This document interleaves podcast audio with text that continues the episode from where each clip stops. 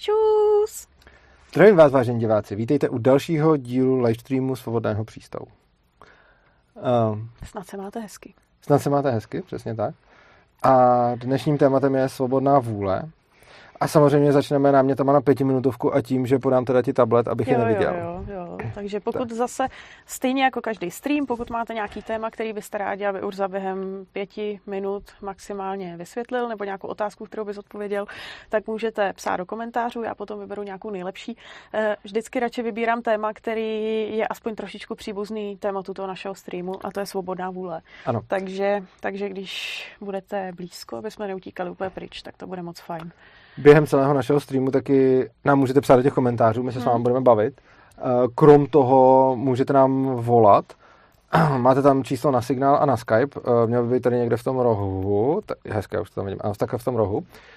Tak je tam číslo na Skype, je tam, teda je tam uživatelský jméno na Skype, je tam číslo na Signal a tam můžete napsat a my vám potom zavoláme. Neskoušejte tam volat, protože vás stejně nespojíme, ale když tam napíšete, tak vám odepíše naše režie a až dá nám signál a až bude na to nějaká chvilka, tak vás můžeme připojit a můžete si tady s náma pokecat o svobodný vůli a tvořit tento filozofický díl livestreamu.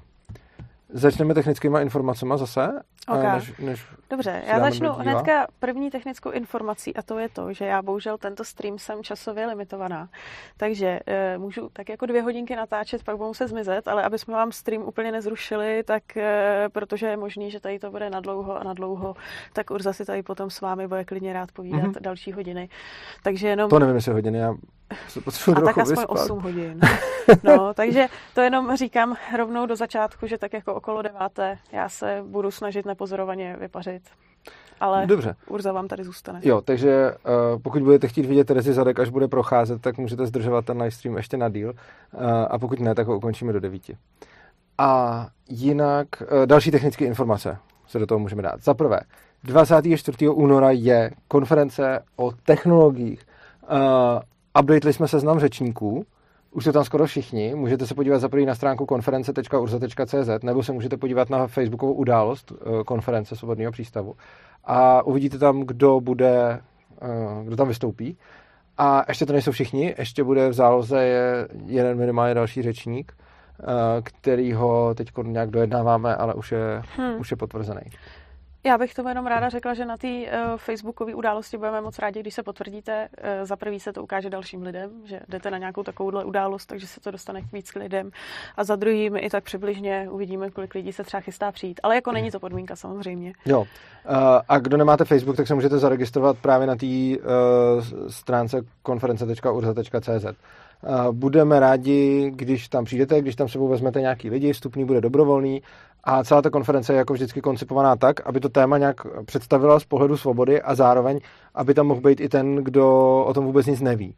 Takže vlastně i když tam přivedete prostě svoji babičku, která nikdy neviděla počítač, tak by teoreticky ta konference... No dobře, to jsem možná přehnal, přemýšlím o tom. Tak by některé přednášky z té konference i pro ní mohly být. A pokud tam vezmete někoho, kdo počítač někdy viděl a běžně ho používá, tak rozhodně to nemusí být expert, aby ta konference pro něj být mohla. Jo. Já jsem pak ještě k tomu chtěla říct, konference letos už není na Cevru, takže prosím jo. vás, nejezděte do Cevra, je to, bude to na Praze pět. Tak když tak se podívejte do té události nebo na ten web, ale nejezděte do Cevra. A pokud nám to vyjde, tak to bude tam, kde ta adresa je napsaná. A pokud ne, tak zavládne panika a, a budeme ještě mít místo. Tak možná se vrátíme do toho Cevra, nebo já nevím. Uh, ale ale zatím, zatím adresa je jiná, takže, takže se koukejte, kde ta konference je. Zároveň s konferencí spojený téma je... Budeme rádi za dobrovolné příspěvky, z kterých můžeme uspořádat tu konferenci. My nechceme, jako to, proč pořádáme ty konference, je, aby se ty znalosti a ten pohled z hlediska svobody dostal k co nejvíce lidem. A chceme ho dostávat i k lidem, kteří to, kteří to nejsou ochotní zaplatit. Protože jako jedna věc je, když tam přijdete vy libertariáni a budeme si tam poplácávat po ramenech, uděláme si tam hezkou echo chamber a já věřím, že vy byste za toto vstupný v pohodě zaplatili. Na druhou stranu jsou lidi, kteří třeba jako, jsou ochotní tam jít, ale nejsou ochotní za to něco platit a chceme tyhle ty lidi oslovat. A mně se fakt líbí, že na těch konferencích to není, že by tam byly jako samý známý tváře. I když je jich tam spousta, tak se tam ale vyskytuje spousta lidí, kteří tam třeba sebou přivedete. Často se stane, že jsou to nějací rodinní příslušníci a podobně. A u těchto těch lidí často bejvá nějaký dopad. To jako vidím, že prostě mi občas píšou třeba maily nebo se mi ozvou jako vůbec jsem libertariánství neznal, neznala a po té konferenci o tom uvažuji jinak. A chceme tam i tyhle ty lidi a proto nevybíráme nějaký fixní vstupný. Na druhou stranu se nám výrazně zdražil nájem, protože od doby, co už nejsme na Cevru, se zdražil ten nájem tak na dvojnásobek i víc. Troj. Trojnásobek, dobře. Takže teď máme trojnásobný pronájem. Tý... Možná čtyř. Fakt? Dokonce. Tak máme čtyřnásobek nebo pěti. No, ne, jako... Máme... Dobře, máme konference drahá jak prase a... A z dobrovolného vstupního ji skoro určitě nepokryjem, protože vím, nebo vlastně jsem si dost jistý, že z dobrovolného vstupního nepokryjem, protože víme, kolik se vybírá. Takže na tu konferenci budeme v zásadě v mínusu. A jak říkám, jako mohli bychom to udělat tak, abychom byli v plusu, že bychom nastavili mm. vstupný, ale myslím si, že bychom tím šli trošku proti tomu, na co nám posíláte ty peníze a co je jako smyslem svobodného přístavu. Což znamená, že budeme rádi, pokud nám pošlete nějakou podporu přímo na konferenci, můžete ji poslat normálně na náš účet svobodného přístavu, což souvisí i s tím, že jsme se ocitli v nějakých finančních nesnázích, který nám pomáháte řešit, za což jsme fakt vděční a děkujeme za to. Stalo se konkrétně to, že inflace způsobila, že spousta lidí musela zrušit příspěvek. To se většinou týkalo nějakých těch menších, těch menších podporovatelů. A často mi to psali prostě, že, se jich finanč, že by nás rádi podporovali dál, ale že se jejich finanční situace zhoršila. A mimochodem tam jsem fakt vděčný těm, kteří ten příspěvek stáhli aspoň nějakou minimální částku, protože mi to pořád dává aspoň takovou tu morální podporu, jo, že někdo prostě posílal litr a stáhnu to na deset korun měsíčně. A já si říkám, dobrý, tak tím mi ukazuje, že jo, to furt má zájem, jenom prostě, že nemá peníze. Uh, dobře, tisíci korun jsou hodně velký podporovatele, většina našich podporovatelů přispívá nějaký stovky. Uh, každopádně potom někteří ti největší podporovatelé zase naopak potřebovali alokovat svoje zdroje jinam, konkrétně třeba na válku na Ukrajině, uh, takže ti nám zase ty pod, tu podporu buď úplně vzali, anebo výrazně snížili, což znamená, že jsme se ocitli, že nám sklesly příjmy do nějaký míry, a taky nám vzrostly výdaje. Například uh, ta konference bude najednou stát prostě čtyřnásobek toho, co stála předtím. A je spousta dalších jako videů, které jsme měli, třeba stavba toho nového studia, museli jsme dělat nějaký technologický upgrade a tak dále. Takže jo, to mimochodem asi slyšíte v tom čistějším zvuku, než býval dřív. Um, takže ve výsledku teda máme nižší příjmy a vyšší výdaje, nějakým způsobem to pořád jde, pořád to funguje, jenom jsme se dostali do situace, která prostě není úplně dlouhodobě udržitelná. Je udržitelná dost dlouho, a ne jako trvale. Což nakonec vedlo k tomu, že jsme vás už požádali v minulých měsících o zvýšení příspěvků, pokud na to máte, případně o zavedení příspěvků, pokud o tom uvažujete. A za to vám chci fakt poděkovat, protože spousta z vás ty příspěvky opravdu zvedla a někteří začali posílat příspěvky nový, ale bohužel se pořád děje ten odliv, že lidi prostě nemají prachy, že prostě fakt ta inflace je mnohem vyšší než, než nárůst příjmu. Takže i když se děje zároveň to, že nám lidi posílají víc, tak spousta lidí nám posílá míň. Takže se to trošičku zlepšuje, ale pořád to není nějaký veselý. Takže pokud nám něco pošlete na konferenci nebo zvýšíte příspěvek, tak budeme určitě rádi. To je další technická. A potom ještě můžeme samozřejmě udělat reklamu na příští livestream, který bude v únoru, stejně tak příští přednáška, ta bude taky v únoru. A oba dva ty livestreamy budou trošičku takový předskokaně té konference, to děláme vždycky, že když je konference, tak tematicky ladíme právě přednášky a livestreamy, kdy přednáška bude o dětech a technologiích. A vlastně nejenom o tom, budou celkově o svobodě a když nějak přistupujeme k dětem, jak to potom bude mít dopad na to, až ty děti vyrostou. A potom uh, livestream bude o budoucnosti, což ty technologie bude samozřejmě zahrnovat, zahrnovat taky. Máš ještě nějaké další technické uh, uh, připomínky? Takže jsme řekli konferenci, řekli jsme peníze. Uh, asi vyloženě ne, takže uh, se mohou a řekli jsme tvůj lidé, odchod. lidé volat. Ano, přesně tak. Takže... A taky, že jsem, jo, a můžu, jo, to jsme říkali, že se můžu volat, dobře. Jo, jo, dobře. Mm-hmm. Tak ti klidně můžu dát pětiminutovku, tak, jestli chceš. Je tady hromada dobrých Fakt? návrhů. A, a jsou tematický? Jo, jo, právě jo. Tady třeba Darmoplatný, co psal, to asi bych řekla, že řekneme po tom hlavním tématu. Skoro jo, to je důležité, abychom, no. No, skoro si myslím, že předpokládám, že nějak na začátku asi se k tomu dostaneme. Pak Etoil, Etoal, máme svobodnou vůli, když nemáme plnou kontrolu nad svým tělem, k tomu se taky dostaneme. Mm-hmm. Takže to teďka vybírat nebudu, protože to pak budeme zodpovídat.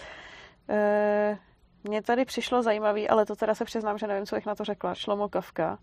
Existuje čas a pokud ne, kde vůbec, v jakém prostoru se ptát po svobodné vůli v přítomném okamžiku?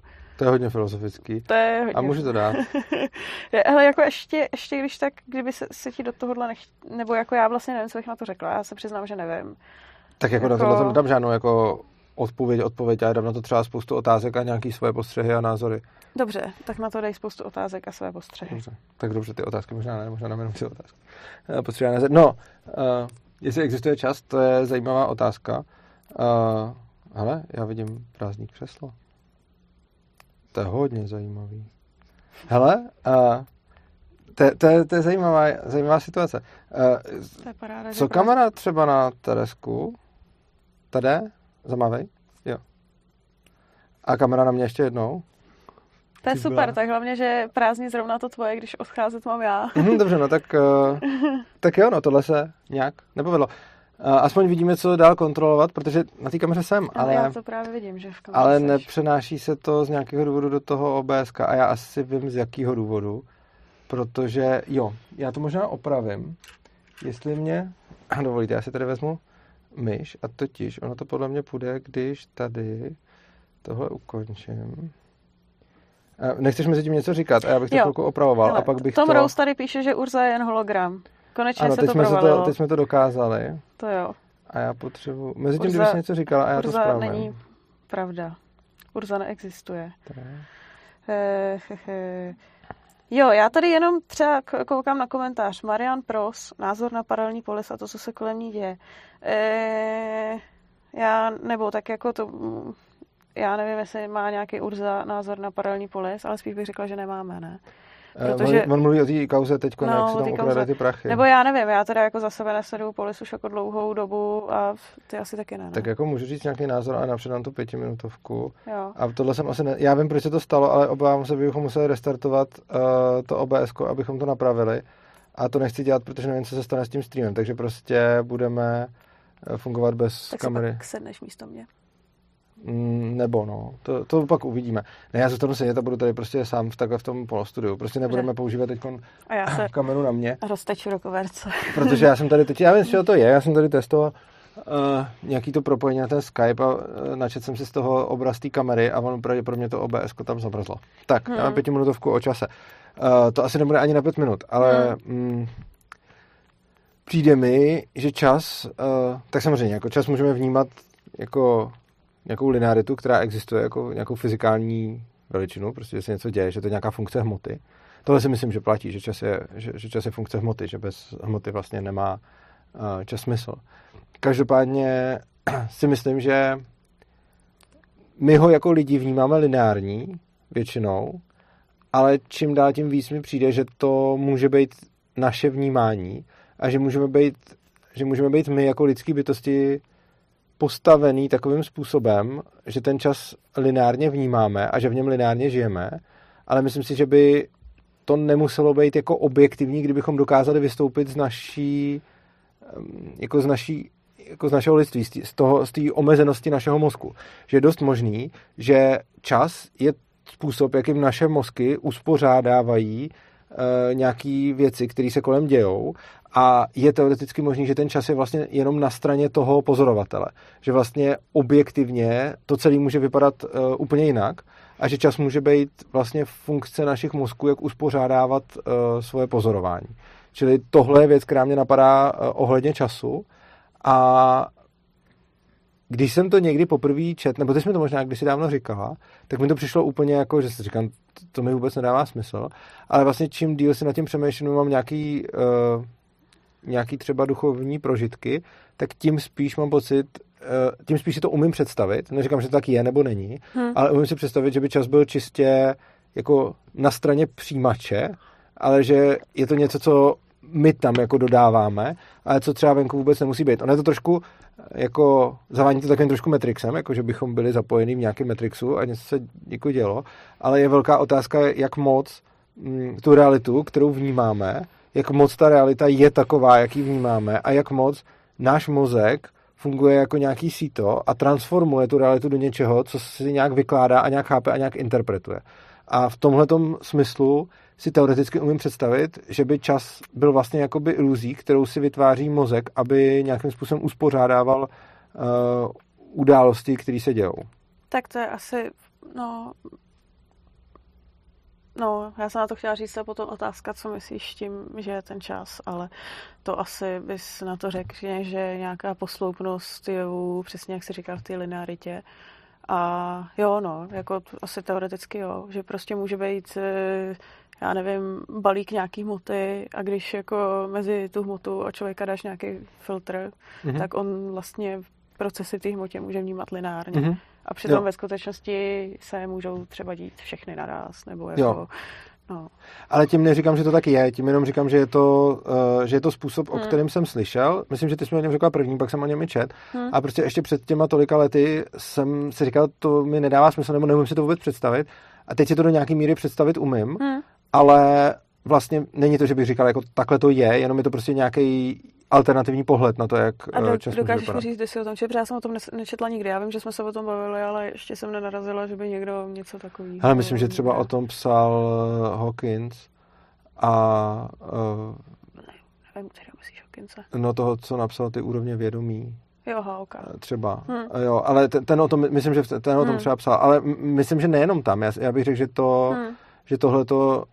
Uh, jako jsem čet na více místech. Ok, tak to já se nepamatuju. Ale hlavně, jo, ale hlavně, když jsem to totiž jenom čet, nebo když jsme o tom ty říkala, tak to pro mě bylo jenom jako šíleně cizí. Hmm. Ale potom, když jsem třeba skrz nějaký meditace nebo změněný stavy vědomí, to nějakým jiným způsobem vnímal, než tím lineárním, hmm. tak jsem si říkal, aha, takhle by to mohlo být. A neříkám, jako je, protože je klidně možný, že ten čas prostě jako objektivně existuje a my ho vnímáme a dokážeme se dostat do stavu, kdy ho vnímat přestaneme.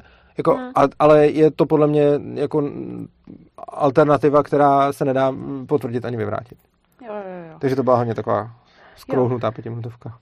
Ok, no. Takže, uh, takže já ještě jsem mrknu na otázku toho Šloma Kafky. Jo, pokud ne, no, tak ty si vlastně řekl, že asi existuje, ale že nemusí být jako jenom, jenom tak, jak ho vnímáme my. No, chceš ještě ve dvou minutách teda říct svůj názor na paralelní polis? Já žádnej nemám, takže... Jo, na paralelní polis, vidíš. Jakože jestli teda uh, chceš dotáhnout těch pět minut, jo, no, jsem se k tomu dostala, zatímco si tady spravila okay. ten počítač. No, jakože, tak řekl bych dvě věci. Jednu velice v krátkosti, jako paralelní polis jako celek. Uh, pro mě asi... Je to hodně důležitá instituce, která jako přinesla hodně ke svobodě a za to jsem jim fakt vděčnej. Na druhou stranu tam od nějaké doby vnímám odklon i směrem třeba k socialismu, ale oni to tak mají, že chtějí být vyvážený. Na druhou stranu potom v paralelní polis vystupovali jako otevřený socialisti, kteří vyloženě volali po vládních regulacích a státu a, a měli tam takové přednášky a jako to bylo, že chtějí vyvažovat nějak ten ANCAP, ale zase mi potom přijde jako, jako jo, že prostě chtějí dát někomu prostor, ale udělali to podle mě dost nešťastně, že jako vyvažovat bych viděl, že dají diskuzi třeba anarchokapitalisty a socialisty a ne, že teda tam napřed nechají mluvit anarchokapitalisty bez vyvážení a pak tam nechají mluvit socialisty bez vyvážení, aniž tam vlastně dojde k tomu dialogu. Ale pořád si myslím, že je to organizace, která udělala jako hodně pro svobodu a takže za tohleto má nějaký můj vděk.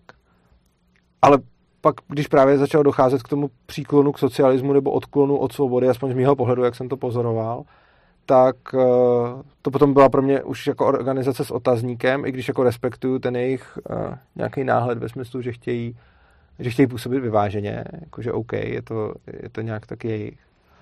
A co se týče teďkon toho, co se týče teďkon toho vykradení, tak u toho jsem nebyl, jenom jsem, jenom mi posílali lidi nějak to jejich prohlášení, že je tam někdo jako vykrad.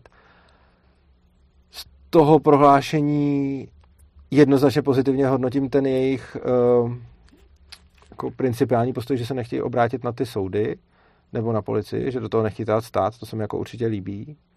Na druhou stranu cítím, když čtu to jejich prohlášení, tak tam zase cítím takovej ten, mm, jak, jak hodně věcí řeší takovým velkým hněvem a A že prostě plivou na lidi okolo sebe, což já nevím, jestli jim to ten člověk ukrát nebo neukrát, ale když si vzpomínám třeba, co tehdy jako šířili i o mě, tak samozřejmě mám potom otazník, jestli věřit tomuhle, co píšou. A jako možná jo, já nevím, jako nemůžu říct, že jenom proto, že někdo o někom šíří lež, tak ho potom někdo nemohl okrást.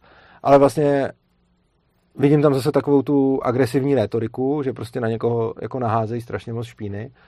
Ale je teoreticky možný, že je to špína oprávněná, já to nevím, nebyl jsem u toho, takže to nechci, nechci soudit. Ale samozřejmě, jako kdyby se třeba takhle ozýval, ozývala prostě, já nevím, nějaká jiná instituce, třeba Liberální institut, nebo Ježek bez klece, nebo nějak. Ale ty by se, ty by se přesně takhle neozývali, ty by to řekli, ty by to formulovali jinak. Ale kdyby se někdo, kdo konzistentně vystupuje nějak, se potom ozval takhle, tak si řeknou asi OK, někde je okrát. Ale když teďkon vidím vlastně ten způsob té retoriky, tak ten způsob té retoriky jsem viděl už spoustakrát použitej, jako nejenom proti mně, ale i proti dalším lidem,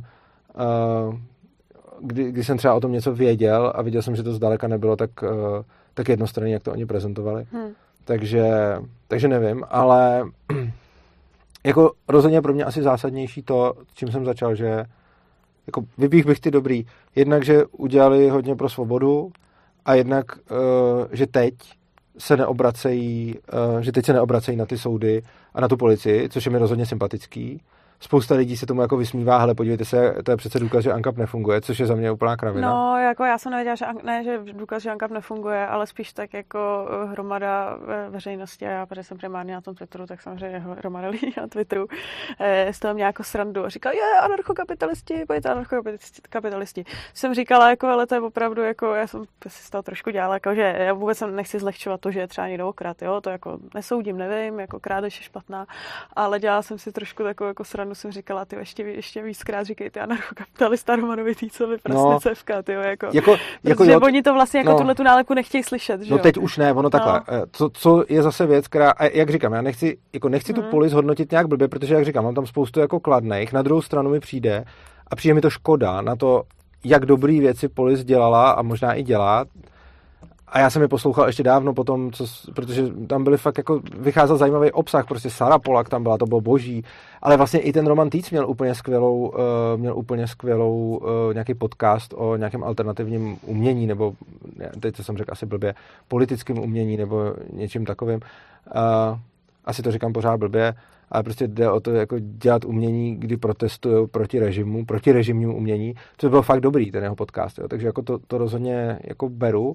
Na druhou stranu mi přijde, že oni šíleně moc potřebují mít takovou tu image, nejsme cool, takže prostě, nebo my jsme cool, my děláme to nový a tajemný, takže prostě nálepku anarchokapitalismus používali, dokud byla jako taková tajemná a vyloženě se o nich psalo jako o anarchokapitalistech a oni to sami sdíleli, když o nich, a to bylo ještě předtím, než jsem tam byl, když to o nich psali prostě nějaký i dnes nebo někdo, prostě najdeme jako strašně starý články, kdy se otevřela polis a byla jednoznačně spojovaná s anarchokapitalismem v médiích a polis to normálně takhle nechávala bejt a normálně se k tomu anarchokapitalismu hlásila i proto, že vlastně Timothy C. May, který napsal ten manifest kryptoanarchie, tak vlastně říkal, že to je implementace anarchokapitalismu v praxi, takže se k tomu ta polis vlastně hlásila, ale potom to vlastně začalo být už jako moc možná mainstream na ně, takže se od toho zase odklonili.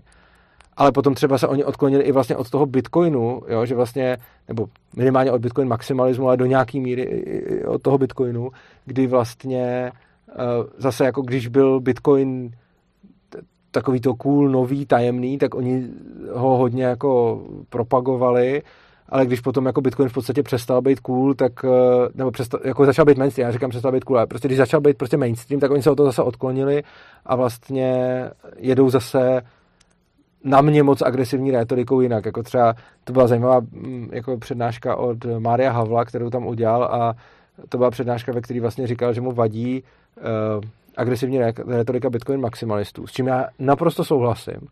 Ale ten Mario, Myslíš, to fakt nechápu. Dana Steigerwalda, sračky, sračky, průjem, hovna. Což bylo mimochodem v té polis, jo? To, to, jako, ano, to, to vlastně polis. Vidíš, to jestli jste neviděli, tak se vyhledejte Daniel Steigerwald, ano, bitcoinový ano, maximalista. To je, že polis často něco udělá třeba. Polis mě, požádala, polis mě požádala, abych tam udělal přednášky o ANCAPu a potom hrůza, musíme se distancovat o ANCAPu. Stejně jako Dana Steigerwalda požádali, aby tam udělal přednášku o Bitcoin maximalismu, která byla fakt vtipná, pak se od toho zase distancovali. Ale uh, to, co jsem, to, co jsem chtěl říct, je, že ten Mario Havel udělal fakt jako dobrou před... Já s tím souzním. On říká prostě, hele, ta rétorika Bitcoin maximalistů je prostě zbytečně útočná. A já s tím naprosto souzním. A prostě přijde mi to problém. Jenže on tu přednášku nenapsal, nenazval Bitcoin maximalismus, on ji nazval Bitcoin kokotismus. A celou dobu místo Bitcoin maximalisti říkal Bitcoin kokotisti. A pak si říkám, Mario, proč, hmm. když uděláš skvělou přednášku o tom, ať někdo není agresivní, jim nadáváš v rámci té přednášky, čímž v podstatě podrejváš to, co sám říkáš, takže... Hmm, hmm, tak to je nevím. Dobrý, no tak jo, tak my se asi vrátíme k našemu hlavnímu tématu. A to no, je... Ale za mě polis jako v zásadě uh... dobrý. Uh... Tak a tím je svobodná vůle. Jo. Tak já bych možná začala otázkou na začátku. Myslíš si, že máme svobodnou vůli? Já myslím, že jo. A zároveň bych tě chtěl poprosit o tablet. Ze svobodné jo, jo, vůle. No tak počkej.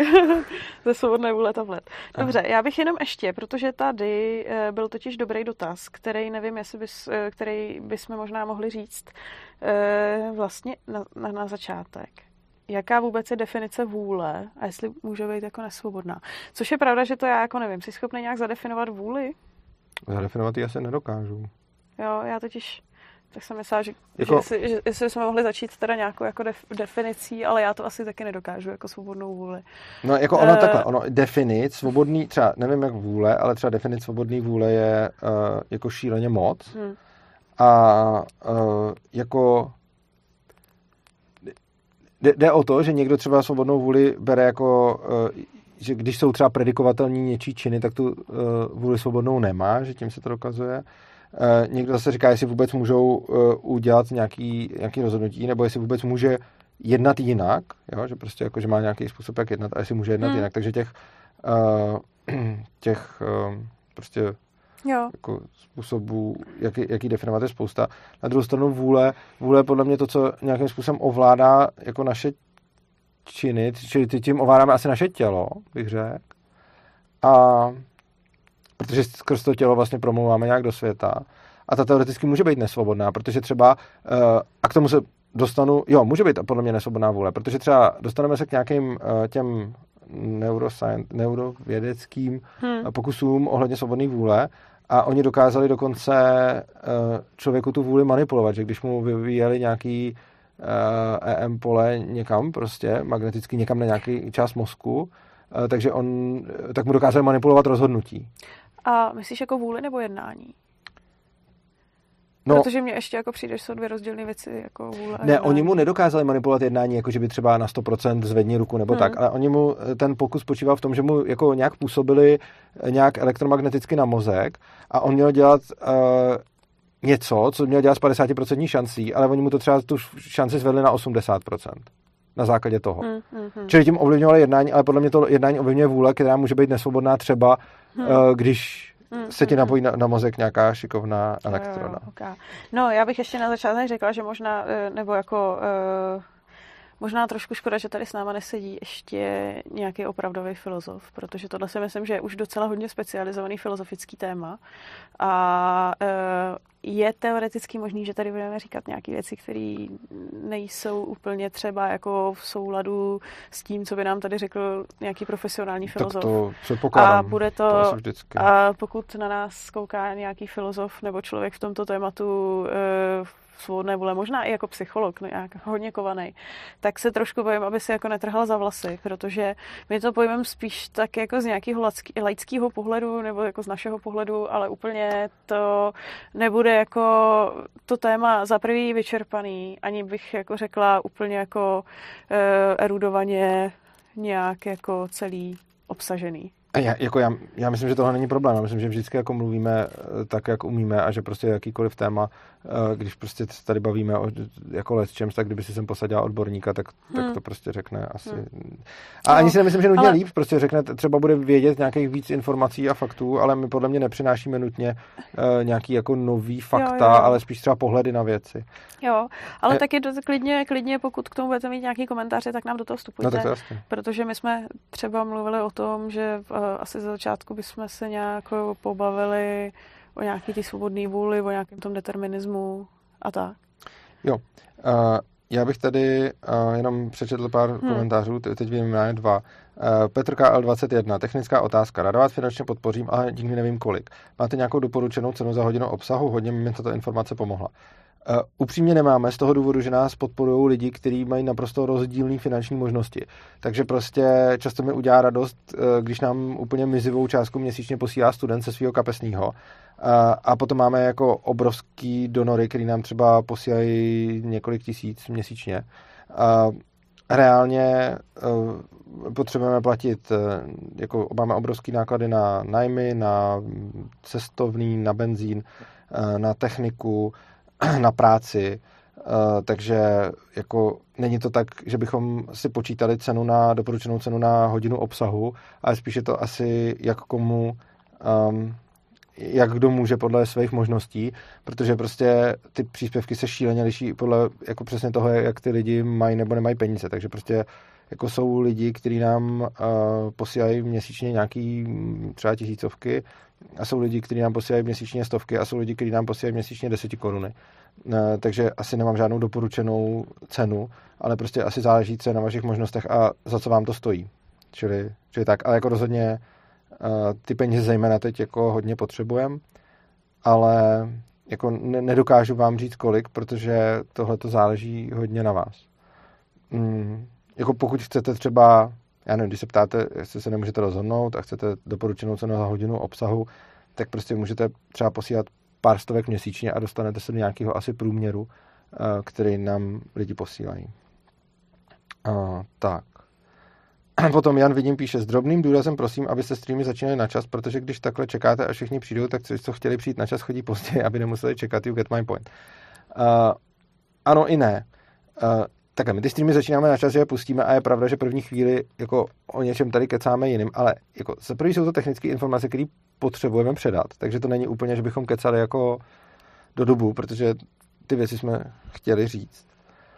A za druhý, uh, ty lidi prostě z nějakého důvodu, a jako ukázalo se to, takhle chodili, i když jsme začínali na čas, že prostě na, to, na tom začátku to nebylo. A třeba teď je tady pětkrát víc lidí, než tady bylo, když jsme ten stream začínali a je to... No, je to půl hoďky po, po začátku, ale je jich tady pětkrát víc, než jich bylo na začátku, takže... A takže protože tak. Čekali, až to, že, že řekneme ty věci, co nezajímají. No, je to možný, no. no. no. Jenže ono se to dělo i, ono se to dělo i ještě, když jsme začínali na čas, hmm, takže... Hmm. Uh, tak, uh, potom tady se Ondřej Smajkal píše, do jaké míry máme svobodnou vůli, jelikož jsme do značné míry ovlivněli geny. Uh, k tomu se dostaneme. K tomu se dostaneme, k tomu všemu. Hmm. A ještě...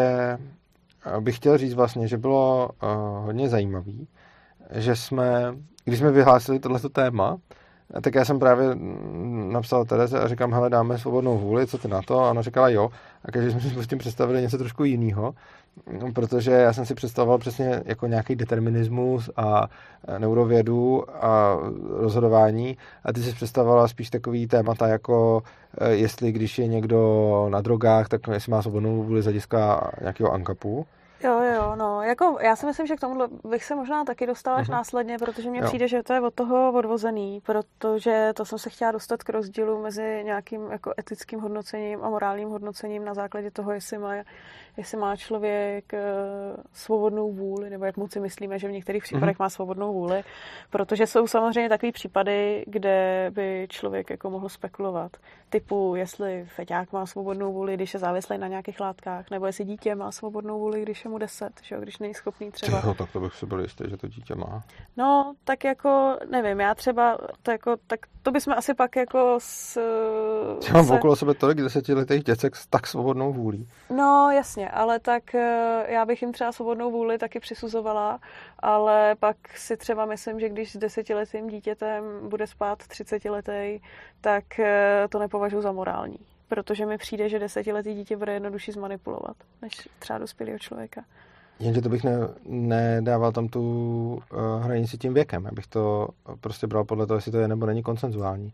Uh, třeba teď jsem četl zajímavý... Ne, právě to myslím, že já si myslím, že konsenzuálně desetiletý dítě, a jako to, tohle říkám, že třeba můj postoj, jako já zvěřím tomu, že hromada lidí to bude mít jinak, ale jakože konsenzu, když je tam konsenzus z obou stran, Ono se to mimochodem, tohle mě napadlo, protože se to řešilo na Twitteru. Asi jako měsíc a půl zpátky, obrovská kauza, jo. Když je tam konsenzus, tak dobře, řekněme, že to asi může být nějak etický, ale já to třeba nepovažuji úplně za morální, protože mi přijde, že tam je velký vliv toho, že o talik starší člověk, a mluvím třeba fakt jako o desetiletí, patnáctiletí dítě, jo, jako ne, už ne tolik jako o osmnáct plus, ale myslím si, že ten člověk může být jako takhle starším člověkem zmanipulovaný. Já, a já jsem tam... měl první sex ve třinácti. A znám člověka, jo, ale, uh... který měl první sex v šesti a přišlo mu to v pohodě a necítí se zneužitej doteď a je mu přes třicet teď. Tak jako jestli ho měl s šestiletým dítětem, tak nevím, ale no, jako mně třeba přijde, že... Ale... Uh... Já tam, a to, tohle zase říkám, že jenom jako můj, můj postoj, jo, ale mně jako přijde, že já tam jako vnímám určitou uh, jako převahu nějaký dospělejší mysli, tudíž bych byla víc jako náchylná na to, že dítě se může nechat tím dospělé zmanipulovat. A jo, je, to to pro mě, stát, je to ale... pro mě jako zdvižený prst a mě třeba jako přijde, že, jako že ještě tak jako u sexu čtrnáctiletý holky s třicetiletým, já bych tam měla dost jako třeba zdvižený prst. Šlomo Kafka píše, že nejmladší matka byla pětiletá. Uh, každou... Což je taky otázka, jestli, jestli tohle jako v pořádku, mě to třeba v pořádku úplně nepřijde.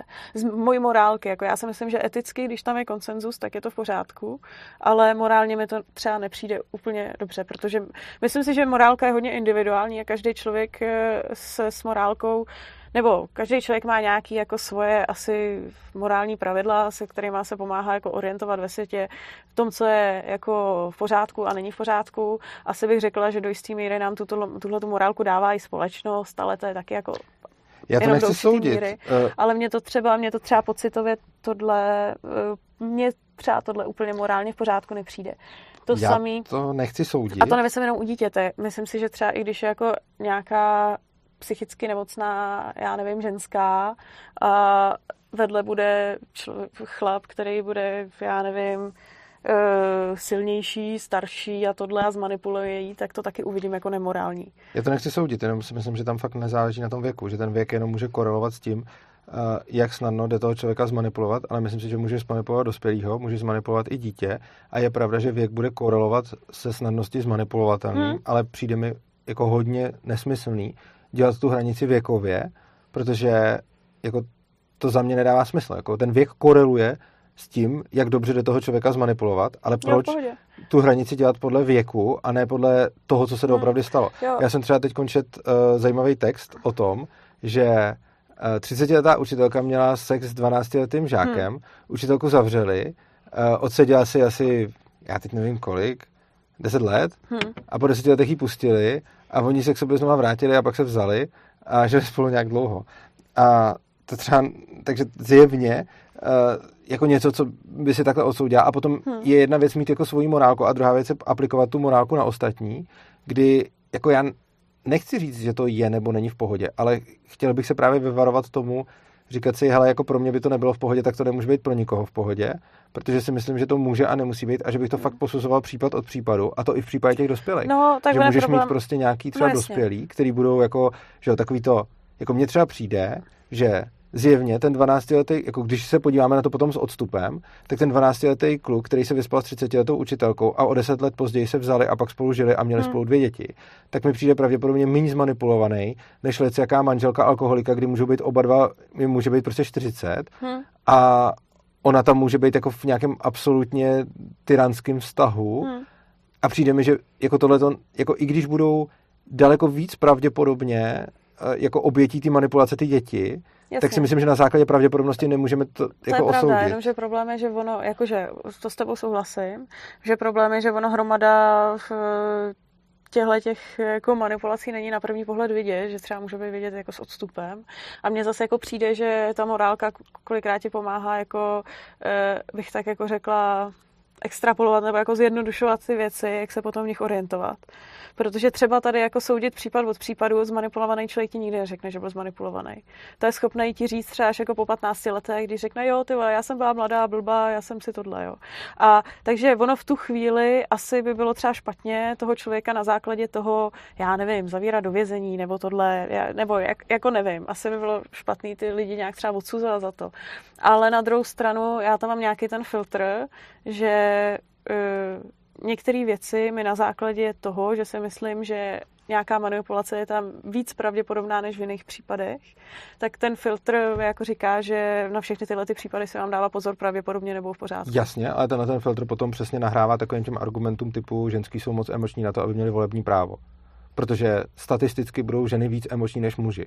A potom přesně z toho můžeš udělat takovej ten jako ženský by neměli rozhodovat, protože jsou statisticky emočnější. Jako je to pravda, ne, to ale je to blbost. Jako... No protože statisticky ženy budou jednat víc emočně než muži a muži budou jednat víc logicky, což nesoudím jako, že je lepší, horší, hmm. jenom říkám statisticky. Hmm. A potom se může říct, že na základě týhletý nějaký heuristiky nepouštějme tedy ženy k rozhodování, nebo hmm. nepouštějme ženy tam, kde by měla být spíš použitá logika než emoce, protože budou spíš používat emoce. A za mě tohle není jako funkční a ze stejného důvodu to není funkční s těma dětma. Že prostě uh, kolikrát můžeš říct, že prostě někdo s, a, a nikdy tě nenapadne to říct o dospělým, jo? Jako, že prostě budeš znát nějaký lidi. Ne, já jsem říkala příklad, já jsem samozřejmě myslím o dospělých. Mně prostě nepřijde v pořádku, i když jako, jak jsem říkala, já nevím, psychicky nemocná ženská. Něco ne, já jsem, reagoval na ten, já jsem reagoval na tu hranici tím věkem. Jo. Jakože když si do té morálky dáš věk jako tu hranici, tak to nějak extrapoluješ, hmm. ale to, co říkám, je, že potom z úplně stejného důvodu, nebo jako úplně stejný, jestli tam dáte jako tu hranici třeba pohlaví nebo rasu. A že vlastně uh, v naší společnosti je podle mě běžný, jakože děti nemají stejný práva jako ostatní a proto často ten věk bereme jako tu OK hranici. Ale tak já si myslím, že ale za mě věková hranice není o nic jako lepší nebo horší než hranice pohlaví nebo hranice rasy nebo hranice no. náboženství a podobně. Jasně. Kdy my jsme jako společnost se spousty těch hranic zbavili, hmm. ale ty hranice u dětí jsme se jako v důsledku toho adultismu nezbavili. A tu bereme jako, že je OK, že těm dětem nepřiznáváme jako nějaký věci, ale na základě úplně stejných argumentů, na jakých se třeba dřív nepřiznávali ženám nebo otrokům nebo hmm. uh, lidem jiných ras a podobně. A myslím si, že to je jenom o tom, že ta společnost se ještě nedostala tak daleko, aby ty děti ale jasně, vnímala... ale tak jako čtyřletý dítě bych řekla, že jako v některých případech tam je téměř jistota, že když s ním proběhne nějaký sexuální styk, tak bylo zmanipulovaný tím dospělým. Já jsem... Protože jako dobře, tak u těch desetiletých dětí to bude jako spekulativní, jo, ale třeba u těch mladších dětí já si myslím, že tam by to jako už tolik spekula... ke spekulaci nebylo teda. Děkuji, já jsem zastával dost dlouho podobný názor, než jsem třeba potkal toho člověka, který měl první sex v šesti. A to měl se stejně starým člověkem nebo s nějakým dospělým? To měl s devítiletou. No tak budíš, tak jako... Ale to, proč, je, nebo jako... proč je sex šestiletýho s devítiletou v pohodě a sex šestiletýho s dvacetiletou? Protože mi přijde, že, nemají na, že oba nemají možná pořádný náhled na to, co se děje. Že to je prostě forma nějaký hry. Zatímco když do toho přistupuje třicetiletý dospělej, tak ten sakra ví, co se děje. A je si vědomý toho, že to dítě pravděpodobně zneužívá. Ale on podle toho, jak o tom mluvil, věděl, co se děje v těch šesti letech. Čili, čili to je přesně to. Ale to je přesně to. Já jsem si říkal, jako ta hranice určitě na šest, jakože to, co jsem si říkal, je dobře, tak ta hranice na šest, šest je prostě málo. No. To bych dřív ti přesně odkejval, že šest je, je na tohle málo. Ale potom, když jsem potkal člověka, který to tak měl, tak si kladu otázku, kde je vlastně ta hranice. Protože já jsem na to v šesti letech dostatečně vyspělý nebyl. A věřím, že drtivá většina lidí taky ne. Ale jak víš, kolik jich je? Je to jeden ze sta, je to jeden z tisíce, ale i kdyby to byl jeden z milionů, tak pořád nevím, no, ale není podle jako... mě oprávněný udělat tu hranici podle něčeho jiného, než podle toho konsenzu. Jako... Já přemýšlím, mě prostě... V... Nevím, no, mě to... Hm. Já se tě, nebo jako já to třeba chápu z toho etického, etického pohledu, ale mě prostě... Jako... Ale Honza píše, V T F otevře stream a svobodný vůli a on se už deset minut probírá dětský sex, certifikovaný no. Ankap moment. Proč jsi vlastně otevřela dětský sex? No tak protože to, to bylo to původně... To, to, uh, o té svobodné vůli, že jo? Že já si jako myslím, že v určitých situacích... Jo, protože se to týká svobodné vůle. Když okay. je člověk zmanipulovaný, tak nemá... Svob... Tak, o, nebo to bylo to téma na tu svobodnou vůli. Že... Co kdybychom jestli... tomu dali nějaký řád? Protože víš co, jako... Já jsem k tomu chtěla říct, že manipulovat někoho je v souladu, v pod... teoreticky může být jako v souladu s nějakým etickým principem, protože ty člověk, ty, když ho zmanipuluješ, tak ho dostaneš k tomu, že ten člověk si jako vybere, ale tím, že byl zmanipulovaný, tak si jako vybere to, co ty chceš. Ale chtěla jsem říct, že jako asi možná je to do jisté míry etický, ale nepřijde mi to morální. Uh, a to bylo to, protože já jsem myslela původně, že se budeme bavit o něčem takovémhle. že uh, budeme narážet na to, jestli některý lidi v určitých případech mají svobodnou vůli nebo nemají. Uh, no, já bych tady klidně, oni tady píšou lidi k tomu, ale má, hmm. jako je asi pravda spíš ty, kteří by se no, o tom vzdáleli. Já jsem, já jsem, tak já, začala, ale já bych no, já jsem chtěla začít původně tím, de, tím determinismem, že jo? Já jsem no, vůbec nechtěla začít tím, že jsme já jsem taky chtěla začít determinismem, ale ještě chtěl před determinismem no. jsem chtěl začít tím, že bych udělal nějakou jako strukturu no. toho, o čem se budeme bavit, protože... No, tím jsme měli začít. Uh, takhle. Uh, Vnímal bych to tak, že napřed bych se chtěl bavit o tom, jestli máme svobodnou vůli, hmm. což bych dělal na ten determinismus, pak nedeterminismus a ten nedeterminismus zase bych rozebral hmm. z různých úhlů. A potom, a to je podle mě jako to asi nejdůležitější, co chci v tom streamu říct, je, že bez ohledu na to, jestli tu svobodnou vůli máme, tak to v žádném případě není argument proti ANCAPu nebo libertariánství. A myslím si, že i za předpokladu, že bychom svobodnou vůli neměli a i za předpokladu plného determinismu pořád dává ANCAP smysl. Čili bych se napřed věnoval tomu uh, jako rozebírání svobodné vůle hmm. a, a potom uh, bych přišel k tomuhle, protože to je za mě takový highlight toho streamu. Hmm. A Honza správně píše, že uh, pak se klidně dostaneme k dětskému sexu. Uh, tak, asi bych začal uh, tím, jo a pak pokud se k tomu dostaneme, tak bych ještě, jako pak chtěl ještě odpovědět Václavu Sečovi, který tady napsal něco, co je to taky k dětskému sexu, ale jako ukazuje to jako šíleně moc. Um, za mě, no, asi bych se k tomu ještě dostal, je to devatenáct čtyřicet tři, tak kdyby to Václav si pamatoval, tak se k tomu můžeme dostat potom. Ale teď teda, uh, determinismus, nedeterminismus. Uh, začal bych asi uh, jako tímhletím děláním. První teda předpoklad, kdybychom měli determinismus. Jo? Kdyby svět byl deterministický. Co to znamená? Že vlastně jako všechny částice, které tady jsou, tak lze nějakým způsobem predikovat. Třeba kvantová fyzika tvrdí opak, že deterministický svět pravděpodobně není. A, takže současný fyzikální poznání se spíš kloní k tomu, že není deterministický svět a že nelze předpovídat na základě toho budoucnost a na základě současnosti číst minulost, protože ty jevy nejsou deterministický. Ale to, samozřejmě to, to nevíme. To je ale jenom v kvantové fyzice tohle, že jo? Jako v klasické jako fyzice je to... To ten determinismus se docela předvídá dá. Jo, ale tak jako so, řekněme, že nejnovější současné fyzikální poznání by se spíše klonilo k nedeterminismu, ale to, je to vlastně nějaký vědecký konsenzus, takže to nemusí být vůbec pravda, hmm. jakože klonili se ke spoustě věcem, které nebyly pravda v minulosti. Takže jenom jako to, to, to říkám jako poznámku a rozhodně tím neříkám, že svět je nedeterministický, protože fyzika, prostě to nevíme. Fyzici se momentálně domnívají, že je nedeterministický věč, většinou, ale samozřejmě to nic neznamená. Kdyby deterministický byl, co? No, já teda jako nejsem úplně v tomhle tak jako matematicky a fyzikálně vzdělaná jako ty, ale já jsem měla za to, že ten nedeterminismus, pokud je nějaký už o tom diskutujeme, tak je to spíš na nějakých úrovních jako mikročástic nebo něco takového. Ale že v tom makrosvětě, kde fungují fyzikální zákony, tak ten determinismus se předpokládá, protože pak by si přece jako nemohl uh, uh, já nevím, předvídat, že když tady drcneš do koule, tak ona tamhle narazí. No, jako ta kvantová fyzika to taky říká, že to s nějakou pravděpodobností, což znamená, že ty vlastně okay. ten determinismus uh, nepředpokládáš, protože to, že se to stane, je s nějakou pravděpodobností, okay. která je velká, když jako hmm. drkneš do té koule, ale vlastně kvantová fyzika ti říká, že máš nenulovou pravděpodobnost na to, že do toho drkneš a ono se to nestane. Okay. Jo, takže jo, jo. jenom prostě Dobře. v těchto těch makrojevech to, ale my můžeme vlastně ty uh, kvantové jevy převést do toho makrosvěta hmm. Schrödingerovou kočkou třeba. Hmm. Uh, Jo, ještě bych tady, Miky Miky píše, tak pokud bychom svobodnou vůli neměli, tak se o ANCAPu ani nemusíme bavit. Uh, to právě chci říct, že ne, jako, že to, hmm. to k tomu se potom dostanou, že si myslím, že uh, i kdybychom svobodnou vůli neměli, tak to na ničem z ANCAPu rakouské ekonomické školy a tak vůbec nic nemění. Hmm. A teď, hmm, řekněme, že uh, jo a tady uh, Palacek spíše, ne, Palacek spíše, ani klasická fyzika není deterministická, protože neznáme přesné počáteční podmínky, což je přesně tak, že jako fyzika momentálně deterministická není, ale to vlastně hmm. nic neznamená, protože dokázat to neumějí, jenom to předpokládají, že to asi deterministický není, hmm. ale může to být klidně tak, že prostě jenom nepřišli na to, jakože, nebo dobře, to by bylo asi moc slabý, prostě zatím se zdá, že to fakt deterministický není, ale napřed probereme tu větev, kdyby bylo. Jo. Kdyby byl svět deterministický, co to znamená pro naší vůli? Osobně si myslím, že by to jako žena, že by to s velkou pravděpodobností znamenalo, že svobodnou vůli nemáme. Ovšem tam mám určitý pokud. A já za sebe, a ty tam máš ještě jedno pokud. pokud. Jestli si to dobře pamatuju, když jsme se o tom bavili. Hmm. Moje pokud je, jestliže svět je deterministický, tak nemáme svobodnou vůli za předpokladu, že mozek nefunguje jako brána k vědomí někam jinam, který by potom mohlo uh, jako nějaký ten nedeterministický moment do toho přidávat. Ale pokud bychom teda předpokládali, pokud vyslovíme dva předpoklady. Za prvý, uh, svět je deterministický a za druhý naše vědomí.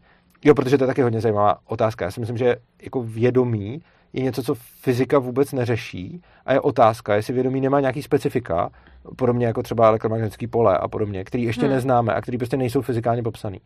Každopádně, pokud vědomí se skládá pouze na základě pohybu atomů v mozku a pokud vědomí se skládá jenom na základě toho, co dělají neurony a není tam nic navíc a zároveň svět je deterministický, pak podle mě nemáme svobodnou vůli. Jo, jo, protože v takovém případě ten, vzhledem k tomu, že ten determinismus říká, že e, věci fungují v nějaké souslednosti na základě nějaké příčiny, následků, takže jako jevy se dají předpokládat. A tohle to, co říkáš, je vlastně teorie, protože jsou e, i v neurovědách, i ve filozofii se hodně diskutuje o nějakém dualismu nebo monismu. E, mhm. Dualismus říká, že je oddělená hmota od vědomí a monismus říká, mhm. že vlastně je, e, to vědomí vychází z té hmoty, že tam je základ jo. akorát jako ta hmota. Ano, přesně tak. Uh, jo, tak. Takže, takže prostě pokud bychom měli determinismus a pokud by mhm. naše vědomí bylo tvořeno pouze hmotou, kterou máme v našem mozku nebo v našem těle, tak pak nemáme svobodnou vůli. Hmm. Tím to můžeme uzavřít. Uh, ano. Dobře. A teď se teda... Protože by se dalo předpokládat, že veškerý jevy, který mozek vyprodukuje, tak mají nějakou příčinu, následek a ano, vlastně se odvíjejí nějak jako lineárně v nějaké souslednosti jo. a tudíž se dají naplánovat. Uh-huh. Jo. A teď uh, budeme řešit ten nedeterministický vesmír. Ten je zajímavější. No, ono totiž, já to mám třeba rozdělený ještě úplně jinak, ale já se trošku bojím, že tady s toho uděláme totální chaos, protože ono je to vlastně hrozně složitý. Uh-huh. Uh, Ty jsi, já ještě od toho ned- k tomu nedeterministickému, mm-hmm. což bude, předpokládám, ta svobodná vůle, mm-hmm. potom se k tomu dostaneme, tak já tam mám ještě uh, jako determinismus takový jako externí vůle, nebo to není úplně determinismus, prostě fatalismus. Aha. Že vlastně z nějaký uh, fatalismus je v podstatě osudovost, že svět je určený předem nějakým osudem. Já bych jako řekla, že z mýho pohledu ten determinismus říká, že předchozí jevy určují ty následující. Mm-hmm. Fatalismus, bych řekla, je, že konečný jev určuje ty předchozí. Ale podle mě fatalismus musí být determinismus.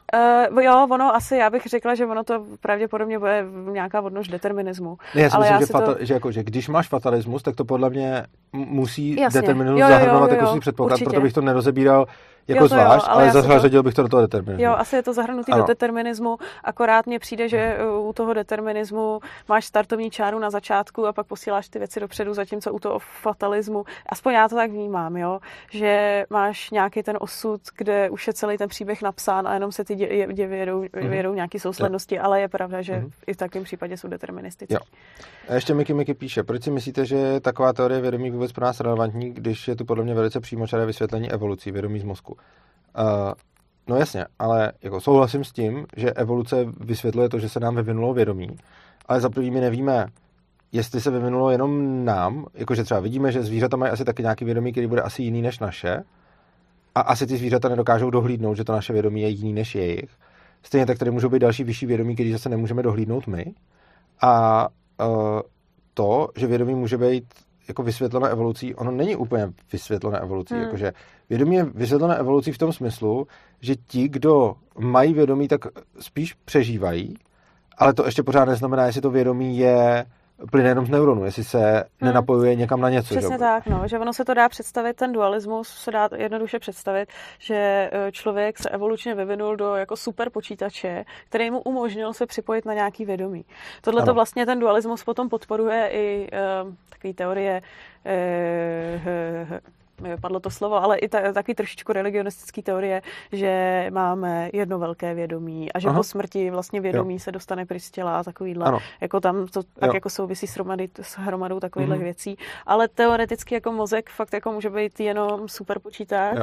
který samozřejmě nějak to vědomí ovlivňuje, k tomu my se jako asi Aha. dostaneme, ale může nám jenom jako umožnit být na nějaký, jo. já nevím, velký vědomí napojený. Plus samozřejmě evolučně by bylo výhodnější být napojený na nějaký větší vědomí, uh, což jako to, že my nevíme, jestli se něco takového děje a jestli se něco takového vyvinulo a jak by to případně fungovalo, vůbec nevyvrací evoluci. Hmm. Protože teoreticky ty druhy, jakože kdybychom měli, když to, jako, ono to nebude tak extrémní, a já to dám jako extrémní příklad, kdo zná uh, Battlestar Galactiku a Cylony, takový roboti, kteří když umřeli, tak se stáhlo jejich vědomí do počítače a oni pak mohli použít znova.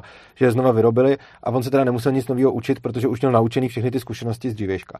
Tak jako to je samozřejmě extrémní případ a takhle naše vědomí nefunguje, ale já to chci na tom extrémním případě ukázat. Pokud by existoval evoluční princip, který by dokázal udělat tohle, že by si prostě umřela a pak se narodila znova a měla přístup k tomu, tak by to samozřejmě bylo evolučně výhodný, že? Jenom nevíme, jak to udělat. A že to takhle funguje. Ale samozřejmě, kdyby se nám povedlo udělat něco aspoň částečně takového, evolučně, tak by to určitě tady bylo. A to, že to nemáme jako zmapovaný, neznamená, že to není. S tím, že samozřejmě nemůžeme ani tvrdit, že to je, ale rozhodně to nemůžeme vyloučit na základě, jako protože hmm. evoluce, tak nic takového se nestalo. Prostě protože evoluce, tak je určitě výhodný mít vědomí, to vidíme, protože jsme tady a jsou tady živí ty tvorové, kteří to vědomí mají, ale vlastně nevíme nic o tom, hmm. co to vědomí přesně je a kam až má přesah, protože to všechno by evolučně jo. bylo výhodný. A pak já ještě k tomu vložím takovou filozofickou vsuvku, ta už se netýká tolik svobodné vůle, ale uh, ty monistické teorie se ještě dělají na dvě ty, že vlastně vědomí vychází jenom z hmoty a že hmota vytvořila vědomí a že to jsou všechny jako nervové signály. Ale pak je taky jako opačná monistická teorie a ta říká, že hmota neexistuje.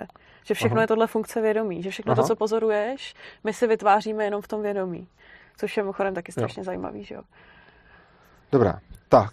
Uh, tady ještě někdo píše Matěj Nižanský. Pokud by svět byl deterministický a někdo by měl všechny vstupní parametry a udělal předpověď plus měření a tedy dokázal, že je deterministický a zároveň byl schopen této úvahy, nevede to ke sporu? Já si myslím, že to nemusí vést ke sporu. Mm, podle mě ne, no. Protože ta, ten determinismus mohl vést k tomu, že ho někdo takhle popíše mm. a odhalí. Mm. Uh, každopádně, když se teda teď dostaneme k tomu nedeterministickému uh, světu, mm. uh, tak... Uh, tady jsou za mě, a tady jsme se to každý připravili vlastně jinak. Jo. Já jsem se podíval hlavně na proti argu... Já jsem se jo. podíval na argumenty lidí, kteří tvrdí, že svobodnou vůli nemáme. Jo. A ty jsi se podíval spíš na filozofii. Takže co, no, čím ne, ne, nebo, no, že to, to asi bych přeháněla na filozofii, ale uh, já jsem spíš tam jako udělala ještě mezistupeň, že uh, od, od té svobodné vůle, že mezi tou svobodnou vůlí a determinismem je ještě jako mezistupeň, kdy svět kolem tebe a nějaký procesy fungují deterministicky, ale ty pořád v tom máš svobodnou vůli. Ještě jednou?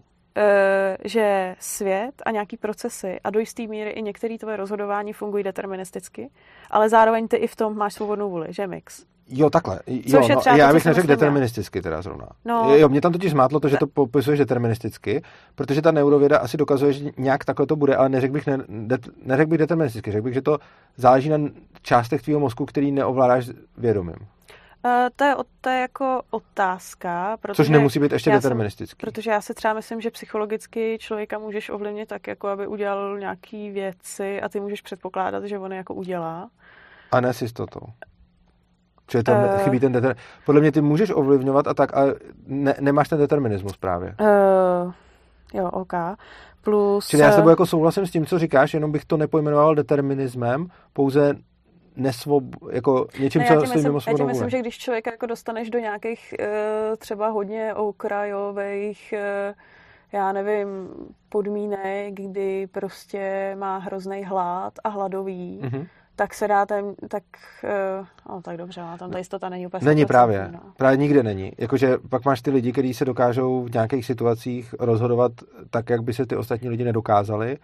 Můžou mít buď nějakou schopnost přijímat bolest, nebo ji můžou mít nějak potlačenou, nebo cokoliv, nebo pak jsou lidi, že, který dokážou vydržet nějaký strašný mučení a podobně a ty ti vlastně jdou proti tomuhle a to podle mě potom jako... Jako nepoužíval bych tam to slovo determinismus, já bych souhlasil s tím, co jsi řekla. Kolektivní psychóza. Kolektivní no, ale... psychóza podle mě může být jako... Uh...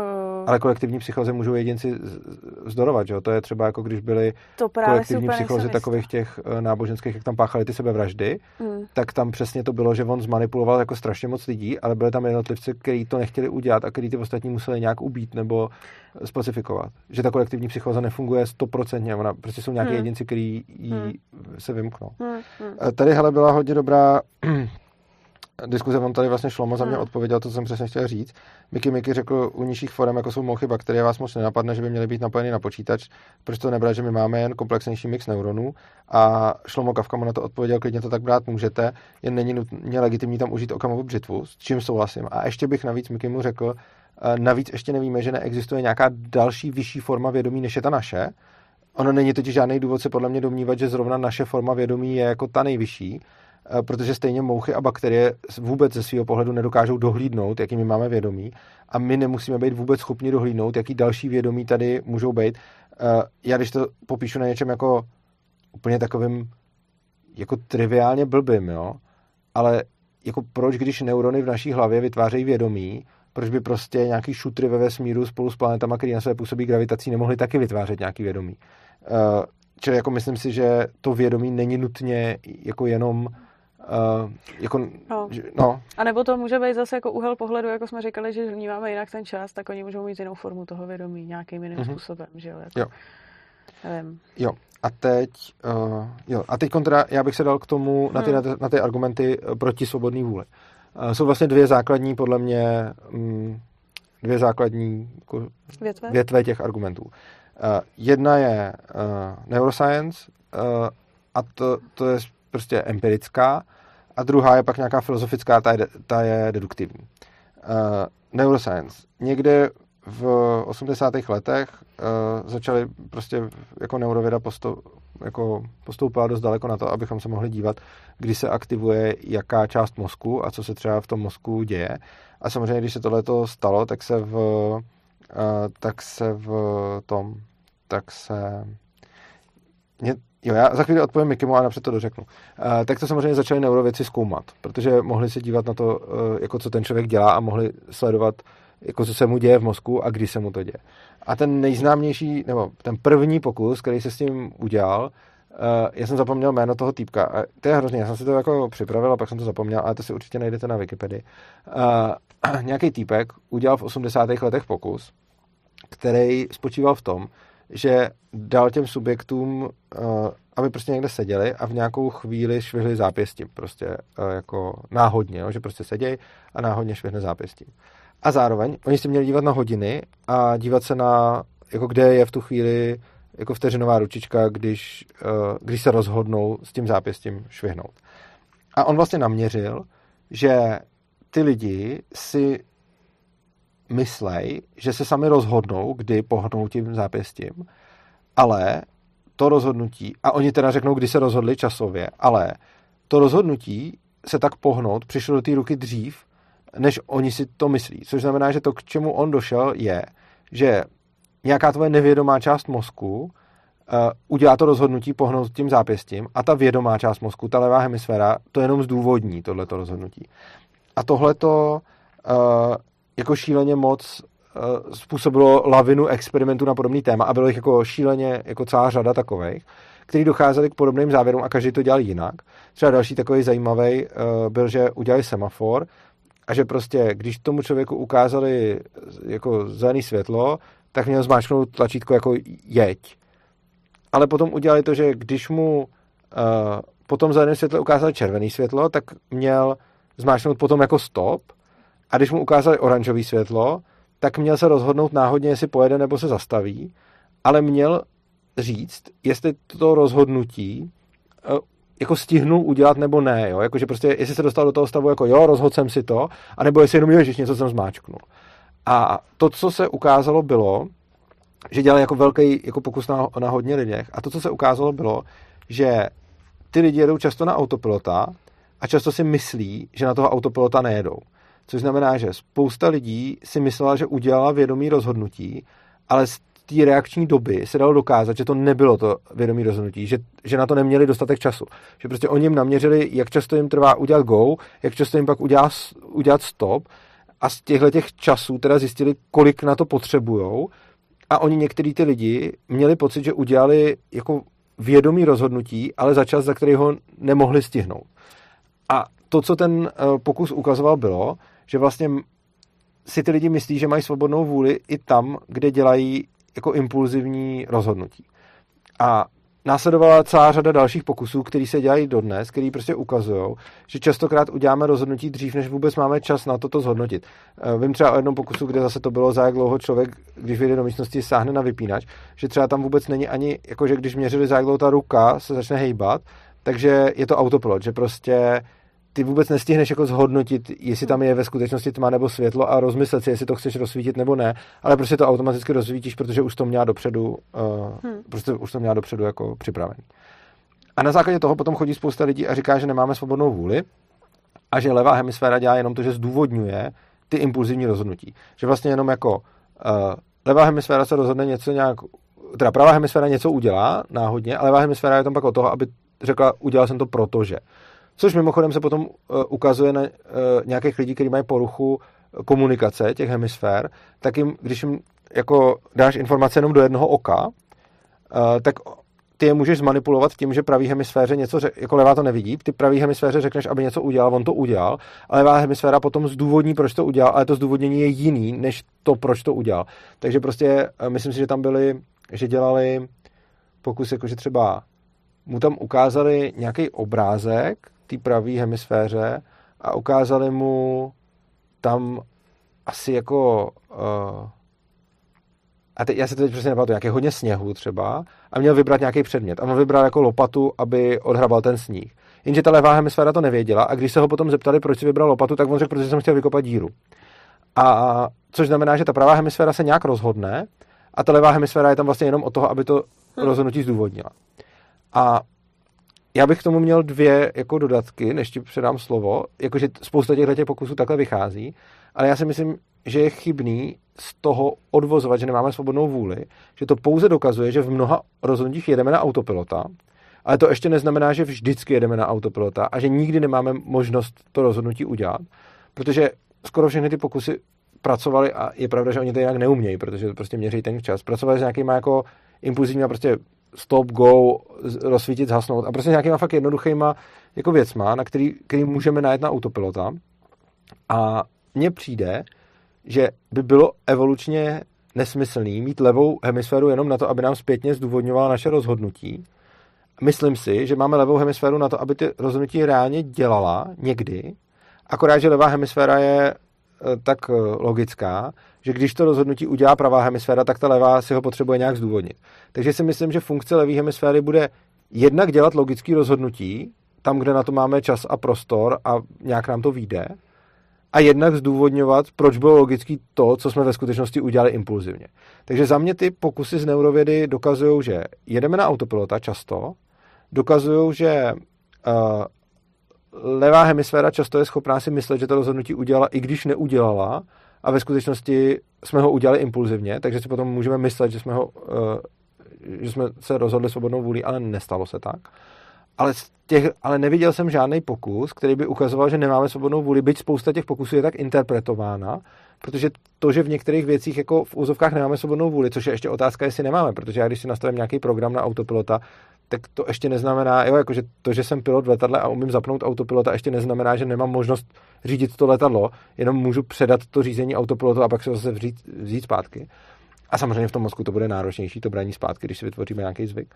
Ale přijde mi, že jednak evolučně nedává smysl, abychom měli hemisféru, která jenom zpětně zdůvodňuje rozhodnutí, a jednak všechny pokusy neurovědy podle mě ukazují pouze to, že v některá, některá rozhodnutí neděláme ze svobodné vůle, ale podle mě žádný z těch pokusů nedokazuje, že žádný rozhodnutí neděláme ze svobodné hmm. vůle. Hmm. Tak nevím, jestli k tomu něco máš. Já si no, tak o tomhle psal knížku Daniel Kahneman, uh, Myšlení pomalý a rychlý. A akorát on to přesně říkal, že takový to rychlé myšlení, máš to impulzivní, kolikrát emocionální, a pak máš to pomalý, který je logičtější a který má tendence si občas mm-hmm. jako logicky vysvětlit, proč to rychlé rozhodnutí, z jakého bylo důvodu, a vymyslet si tam nějaký tyhle ty důvody. Mm-hmm. No a uh, jinak k tomu teda. Dobře. Hmm. Uh, já teda... Uh... Já teda tady... Jo, já si myslím, že tohleto, tohleto uh, impulzivní, impulzivní jednání, kde, kam budou spadat různý, já bych řekla, asi i budový věci, naučený nějaké automatické reakce, nebo přesně nějaký takový ty situace, kde se buď musíš rychle rozhodnout, anebo předáš nějaký, mm-hmm. do, do nějakého autopilota. tak můžou být ovlivněný i, ty, i vnějšíma podmínkama, teda když se dostaneš do nějaké krizové situace, je potřeba se rychle nějak rozhodnout. A nebo já teďka přemýšlím, jestli tohle to může být nějak geneticky určitě, nebo jako jestli tam může... Nebo nemyslím, nemyslím cel, celá ta struktura toho myšlení, to samozřejmě, že geneticky nějak jako bude, mm-hmm. ale uh, uh, nevím, no, tak jako primárně asi takhle. Ještě k vědomí, hmm. Miky Miky píše, to hmm. právě nedává smysl tento argument, protože šutři ve vesmíru nemají geny a tím pádem evoluci. No, nevíme, jestli nemají evoluci, jako asi nemají geny, nejspíš. Otázka je, jestli mají něco, jestli existuje nějaká obrovská struktura, která se skládá z těch šutrů a nemá něco, co by bylo odpovídající genům. Jakože My, my, my přemýšlíme na šíleně omezeném rozsahu. Hmm. Jo, jakože uh, já se podívám, co je tady na planetě a jaký jsou tady živočichové, ale vůbec ne, nepřemýšlím o tom, že by mohlo být ještě nějaký fakt jako mnohem větší vědomí, který se bude jako skládat z nějakých jako větších objektů. Že vlastně, kdyby tam prostě mohly být, já nevím, planety nebo galaxie nebo cokoliv. Jako... No, že nějaký mikrokosmos, který máme, který pozorujeme v buňkách, tak teoreticky my v něm můžeme žít. Jo, a my tady přes, můžeme být to, na nějakém jo, přesně, atomu. Jo, přesně tady, tak. Jo. A to, co jsem právě, to, co jsem tím chtěl říct, jako když bychom se na to podívali z hlediska těch bakterií, hmm. ale ono i z hlediska psa, tak oni absolutně nedomyslí, jaký my máme vědomí, protože jsou prostě v úplně jiný, jiný struktuře. A je podle mě divný si říkat, že my jsme jako na té vrcholné struktuře, protože za mě úplně stejně jako by to mohlo být jako ještě dál, že, že, to, že to může být makro. A že oni můžou mít evoluci, že jo? My, my nevíme, jestli uh, to, že nějaký uh, prostě galaxie mají nějaký tvary, není důsledkem evoluce, jestli náhodou to není tak, že některé ty galaxie zanikly a některé trvají, protože mají vědomí. Hmm. Jo, a tohle to nemůžeme vědět. A přijde mi jako, že říkat, že evoluce jako probíhá jenom v rámci živočišných druhů tady na té planetě, hmm. je podle mě jako dost omezená, protože my nevíme, jestli něco většího bude ještě jako živý. Neživý asi na té struktuře, jaký to počítáme, ale stejně jako člověk je stejně složený z nějakých atomů, který jsou nic nic a občas nějaký náboj, takže jsme vlastně jako taky, že v sobě máme nějaký uh, elementární částice, ale hmm. vlastně jako jsme prázdný, že jo, jakože t- jsme nějaká síťka, která něco dělá, ale prostě úplně stejně tak my můžeme mít jako nějakou bytost, která bude složená z, jako z mnohem větších struktur, kterou my vůbec nejsme schopni dohlídnout a pozorovat, protože my třeba jsme schopni pozor, jako vůbec jenom jako sledovat jenom nějakou malou část, ale jakože pokud bychom žili jako malinký tvorečkové někde na našich neuronech, tak taky nedomyslíme, že tam existuje ten člověk okolo toho. Takže hmm. uh, myslím si, že jako nedává mi smysl si říkat jako, hele, jediný, co je živý a co podléhá evoluci, je my tady na Zemi, protože ono stejně tak můžou podléhat evoluci i ty šutry ve vesmíru a může tam být nějaký další rozměr života, který může být v úplně jiný škále. Neříkám, že je, ani že není, ale přijde mi, že to nemůžeme prostě z, jako zahodit a říct, že to tak není. Uh, jo, a tady důležitá věc, kterou jsme říkali, Kadel čtyřicet dva píše, tady máme důkazy, že v některých případech nemáme svobodnou vůli. Máme i důkazy, že v některých případech svobodnou vůli máme. Já si myslím, že nemáme důkazy, že v některých případech nemáme svobodnou vůli. Tak já, si to, myslím, já si myslím, že vlastně to blbě dokazuje hlavně. Tohle. No ne, já si hlavně myslím, že ty důkazy, o kterých jsem mluvil, nedokazují, že nemáme svobodnou vůli. Ty jenom hmm. dokazují, že můžeme jet na autopilota. Hmm. Ale to, že pilot v letadle může předat řízení autopilotu, neznamená, že nemá kontrolu nad tím letadlem. Jasně, no. Já třeba mě tohleto jako v nějaký jednání na autopilota, mně přijde, že to každý zná, jako když se člověk nad něčím zamyslí, usilovně přemýšlí, u toho dělá nějaké jako manuální věci, tak pořád se rozhoduješ nějaký činnosti, něco jako děláš a jedeš na autopilota. Uh-huh. Do toho, když někdo v tu chvíli na tebe zavolá, tak se jako ohlídneš, kolikrát ty třeba odpovíš. Já no. jsem schopná odpovídat, že poslouchám, i když vůbec neposlouchám, uh-huh. a to je taky jako jede člověk na autopilota. No, to vím, že umíš hodně dobře. No ne, ale mě to třeba jako komplikuje život, že jo, protože já jako se na něčem zamýšlím, někdo na mě začne mluvit a já jako řeknu, že poslouchám, ale v reálu uh-huh. absolutně netuším, o čem se jo. mluví. Dál si jako jedu to a to je autopilot, že jo. Aha. Takže jako... Uh, jo, a tady píše, hele, tady má kanál Svobodného přístavu píše, takže asi zřejmě nám tady přišel příspěvek, přijde mi, že autopilot nemusí nutně znamenat absenci svobodné vůle. Toho autopilota jsem si vypěstoval mnoha malými rozhodnutí, které jednotlivě mohly být svobodné. Jo, to jsem přesně říkal, že vlastně já to, že předám ze svých vědomí rozhodování něco nevědomímu rozhodování, neznamená, že to nad tím nemám svobodnou vůli. Jenom to znamená, že jsem se rozhodl uh, optimalizovat nějaký... Tak to záleží, tak některé podvědomí věci ty budou vrozený, že jo? Tam to si moc jako...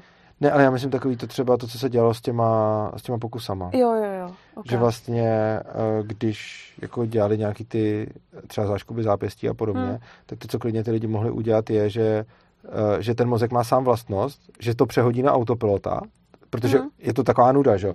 Jakože sedíš někde, děláš pokus a škubeš rukou, je něco, co si mozek asi hodí na autopilota, protože to vyhodnotí hmm. jako, hele, to, to se mě asi nebaví. Ale to, co víme, je, že ten mozek o tom takhle vědomě nepřemýšlí, takže my nevíme kolikrát o tom, že máme zaplýho autopilota, ale to ještě neznamená absenci svobodné vůle, podle hmm. mě. Jakože to, že něco hodíme na autopilota, ještě neznamená, že protože hmm. máme spoustu zvyků, který se dají rozbít. Jo, takže to, to, to, je pak, to je pak otázka. No. Hmm. Uh, tak. Uh, jo, a uh, Krobik píše, ale taky dokazují, že lidé, co jedou na autopilota, to nejsou schopni poznat, nebo si myslí, že rozhodují svobodně. Takže ačkoliv nerozhodují, silně to naznačují, že svobodnou vůli nemáme. Tohle si upřímně nemyslím, protože ono to taky uh, nebylo u všech těch lidí ve všech těch případech. Uh, když třeba dělali ten pokus s tím semaforem, tak tam se ukazovalo, že uh, když si tam to najdete nějaký, nějaký ty grafy toho výsledku toho pokusu, tak tam uh, část těch vědomých, oni řekli, že dělají vědomí rozhodnutí a fakt to řekli jako v části těch, kteří udělali to impulzivní, ale v části těch, kteří udělali fakt to vědomí. Takže to nebylo tak jako, nebylo hmm. tak jako nutně. Takže co se týče neurovědy, tak za mě dokazuje, že uh, některé rozhodnutí děláme na autopilota a taky to dokazuje, že to ne vždycky musíme umět poznat. Což podle mě pořád nedokazuje absenci svobodné vůle. A dál bych se dal k tomu filozofickému argumentu, jestli ti tam ještě něco nechceš dodat. Ne, ne, ne. ne. Dobře, tak nějaký, nějaký deduktivní argumenty. Ty nejlepší, co jsem, ty nejlepší, co jsem viděl, tak říkali, jako my to, jestli, jako každý naše konání, je, že jsme k tomu byli donuceni, nebo že jsme to chtěli. Takže že jiná možnost není. A s tím letím jako souhlasím, že prostě všechno, co uh, se nám stane, tak se buď nějak, jako se to stane násilím, anebo je to z naší vůle, že, že něco jako chceme prostě udělat. Takže on říká, dobře, tak ty, který jsme s tím byli donucený, prostě, že mě někdo strčí a já spadnu, nebo, nebo něco takového, tak ty zjevně jako uh, nejsou v důsledku svobodné vůle. A ten zbytek je, že jsme to chtěli. A teď on teda rozebírá dobře. Tam, kde chceme, uh, jak to bude se svobodnou vůli. On tam dával příklad s nějakým jako třeba dám si zmrzenou čokoládovou nebo vanilkou, tak prostě dám si tu zmrzenou, kterou jako chci a on říká, dobře, a můžete jako chtít jinou, prostě ti chutná víc čokoládová, tak jich víc chceš a můžeš jako chtít víc vanilkou, prostě uděláš to, co chceš, ale on říká, nemůžu změnit, co chci. Což je podle mě nepravda, protože záleží na nějaký úrovni nějakého svého sebepoznání nebo práci se sebou, kde si myslím, že na nějakých úrovních fakt nemůžeš změnit, co chceš, ale myslím si, že se můžeš učit měnit, co chceš a že to jako jde. Nicméně, on potom používá ještě zajímavější argument, on říká, i kdybyste dokázali změnit, co chcete, a já tvrdím jako, že jo, dokážu změnit, co chci, hmm. asi ne vždycky a všeho, ale rozhodně někdy a to, to vlastně stačí, tak on říká, ale na to, aby se to změnili, tak musíte chtít, což znamená, že se zase dostáváte do stejného bodu jako předtím, že vlastně na to, abych změnil, co chci, musím chtít změnit, co chci, a tam se dostávám do stejného problému, že vlastně to už musím chtít. Což znamená, že na základě toho on odvozuje, že to svobodnou vůli nemám. Takže to, že budu přemýšlet, jestli si dám zmrzlinu nebo nedám, když jdu kolem stánku, tak si ji buď chci dát, nebo si ji chci nedat a podle toho to udělám nebo neudělám. A on předpokládá, že nemůžu ani změnit to, jestli to chci udělat, což já si myslím, že změnit můžu, ale on říká, i na to, abys to změnil, musíš chtít to změnit. A tady bych se možná zastavil, že mi totiž přijde, že on dělá podobnou věc jako ty neurovědci, že rozebere lidský jednání na atomy a u nějakého toho jednoho atomu ukáže, že teda nemám svobodnou vůli, ale podle mě on jako opomíjí, že ten celý proces je komplexnější. Myslím si, že tam je opomenuto, že to, na čem on to vysvětluje, byla prostě zmrzlina. Dám si čokoládovou nebo vanilkovou. A teď jako buď budu, buď budu chtít tuhle, nebo budu chtít tuhle, a na to, abych to změnil, tak dobře. Ale my přece nemáme jenom uzavřený uh, rozhodnutí, typu dám si zmrzlinu nebo nedám, nebo dám si čokoládovou nebo vanilkovou. My máme často svět, ve kterém jsou úplně otevřený ty možnosti. A já přece se můžu zastavit, a je pravda, že na to musím chtít, a třeba si určit, jaký teď bude následující jako směřování mýho života. A tam si můžu jako vybrat z celý čas, jako z celý škály věcí, kterým se chci věnovat a kterým směrem se chci ubírat. A já potom na základě toho směru, kterým se chci ubírat, udělám spoustu dalších rozhodnutí, z kterých to třeba vyplyne, jestli si dám nebo nedám tu zmrzlinu. Takže já můžu si říct, jako můžu se zastavit a říct, co teď jako budu dělat se svým životem. A třeba si řeknu, budu žít zdravě. A tohle potom bude mít za následek, že si třeba nedám tu zmrzlinu. Jenomže já nemám jako na výběr jenom dám se nedám zmrzlinu, nebo budu nebudu žít zdravě, a já si tam můžu vybrat, jako co teď budu dělat se svým životem. Budu pracovat na svém těle a budu žít zdravě. Budu pracovat na svých vztazích. Budu jako pracovat na své práci nebo něco takového. A teď prostě já se můžu zastavit, poodstoupit od toho, od co nejvíc těch autopilotů a těch programů, který ve mně jedou, a dát si čas na to, abych si zvolil, jak chci směřovat, a podle téhletý volby, kterou udělám, potom budu následovat nějaký ty, uh, budou následovat nějaký ty další rozhodnutí, které z tohohletoho rozhodnutí plynou. Což by nutně neznamenalo, že vždy mám svobodnou vůli a že ji musím mít, ale podle mě to znamená, že ji můžu mít a že to neukazuje, že ji nemám. Že prostě jenom proto, že ne, jako na to, abych změnil, co chci, musím chtít, to je sice pravda, jenomže já se můžu jako najednou chtít rozhodnout a v momentě, kdy se chci rozhodnout, tak můžu jako najednou vybírat z obrovské škály možností, ve kterých se podle mě projeví ta svobodná vůle, která potom bude už determinovat nějaké ty jedno, jednodušší volby, které už zase můžou být na autopilota. Což znamená, že podle mě tenhle ten filozofický argument nebo ten uh, jako deduktivní argument dělá stejnou v úzovkách chybu jako ta neurověda, že on na nějakém triviálním případu ukáže vlastně toho autopilota nebo ukáže tu nemožnost něco změnit, ale potom ignoruje, že tam můžou být ještě nějaký jako větší komplexy. A já celkem jsem nakloněný tomu, že podle mě mozek funguje tím způsobem, že on umí spoustu věcí automatizovat a taky to dělá, a je pravda, že z nějakého důvodu uh, nemá tu funkci, aby si to, nemá moc dobře tu funkci, aby si to uvědomoval. Takže ten mozek automaticky bude automatizovat a bude si myslet, že to nedělá. To je určitě pravda a bude k tomu mít sklon. Ale za prvý, s tím se podle mě dá pracovat, ale hlavně to, že dokazuju, že někde existuje ta automatika, podle mě nedokazuje, že zatím není svobodná vůle, která tu automatiku nějakým způsobem naprogramuje. A i když uznám, že třeba na začátku byla naprogramovaná jenom nějakým okolím, protože třeba jako úplně malý dítě jsem se nad tím nemohl zamyslet, tak mi to potom neříká, že potom jsem od toho nemohl udělat krok zpátky a to svoje programování měnit. Čili hmm. to si, proto si myslím, že ty filozofické argumenty to taky jako nedokazují. Přičemž já bych ještě dodal, že moje víra, že máme svobodnou vůli, je fakt jenom víra a já se tady nesnažím dokazovat, že tu svobodnou vůli máme, jenom se snažím vyvracet ty v úvozovkách důkazy, které podle mě nejsou důkazy o tom, že ji nemáme. Hmm. Tak, chceš něco říkat? Já se tím budu číst. Hmm. No. No, já se na tím furt zameším. Já jsem tohleto totiž... Uh... No, tohleto mi nebylo jasný, protože já jsem tam věděla, že když... Uh... Uh, já nevím, zmrzlina, vanilková, čokoládová, tak jako já vidím, že nějaký to chtění, uh, mimo to, že se můžeš přeučovat chtít něco jiného, mm-hmm. tak mi přijde, že stejně tak jako můžeš sám sebe zmanipulovat k tomu, aby ta volba potom byla jiná, stejně mm-hmm. jako nějaká externí síla tě může zmanipulovat k tomu, aby ta volba potom byla jiná. Mm-hmm. Ale uh, no, nevěděla jsem tam potom, jak... Uh, jak se dostaneš právě z toho kola, že ty už jako předtím musíš udělat to rozhodnutí, e, udělat si tam nějakou takovouhle kličku, no. Jako jo, ale to podle mě neznamená absenci svobodné vůle, to by podle mě znamená, hmm. jako, že jasně, hmm. ty se k něčemu jako dostaneš a já totiž netvrdím, že máš jako sto procent kontrolu nad vším, co se ti děje. Já si myslím, že to je jako mix, hmm.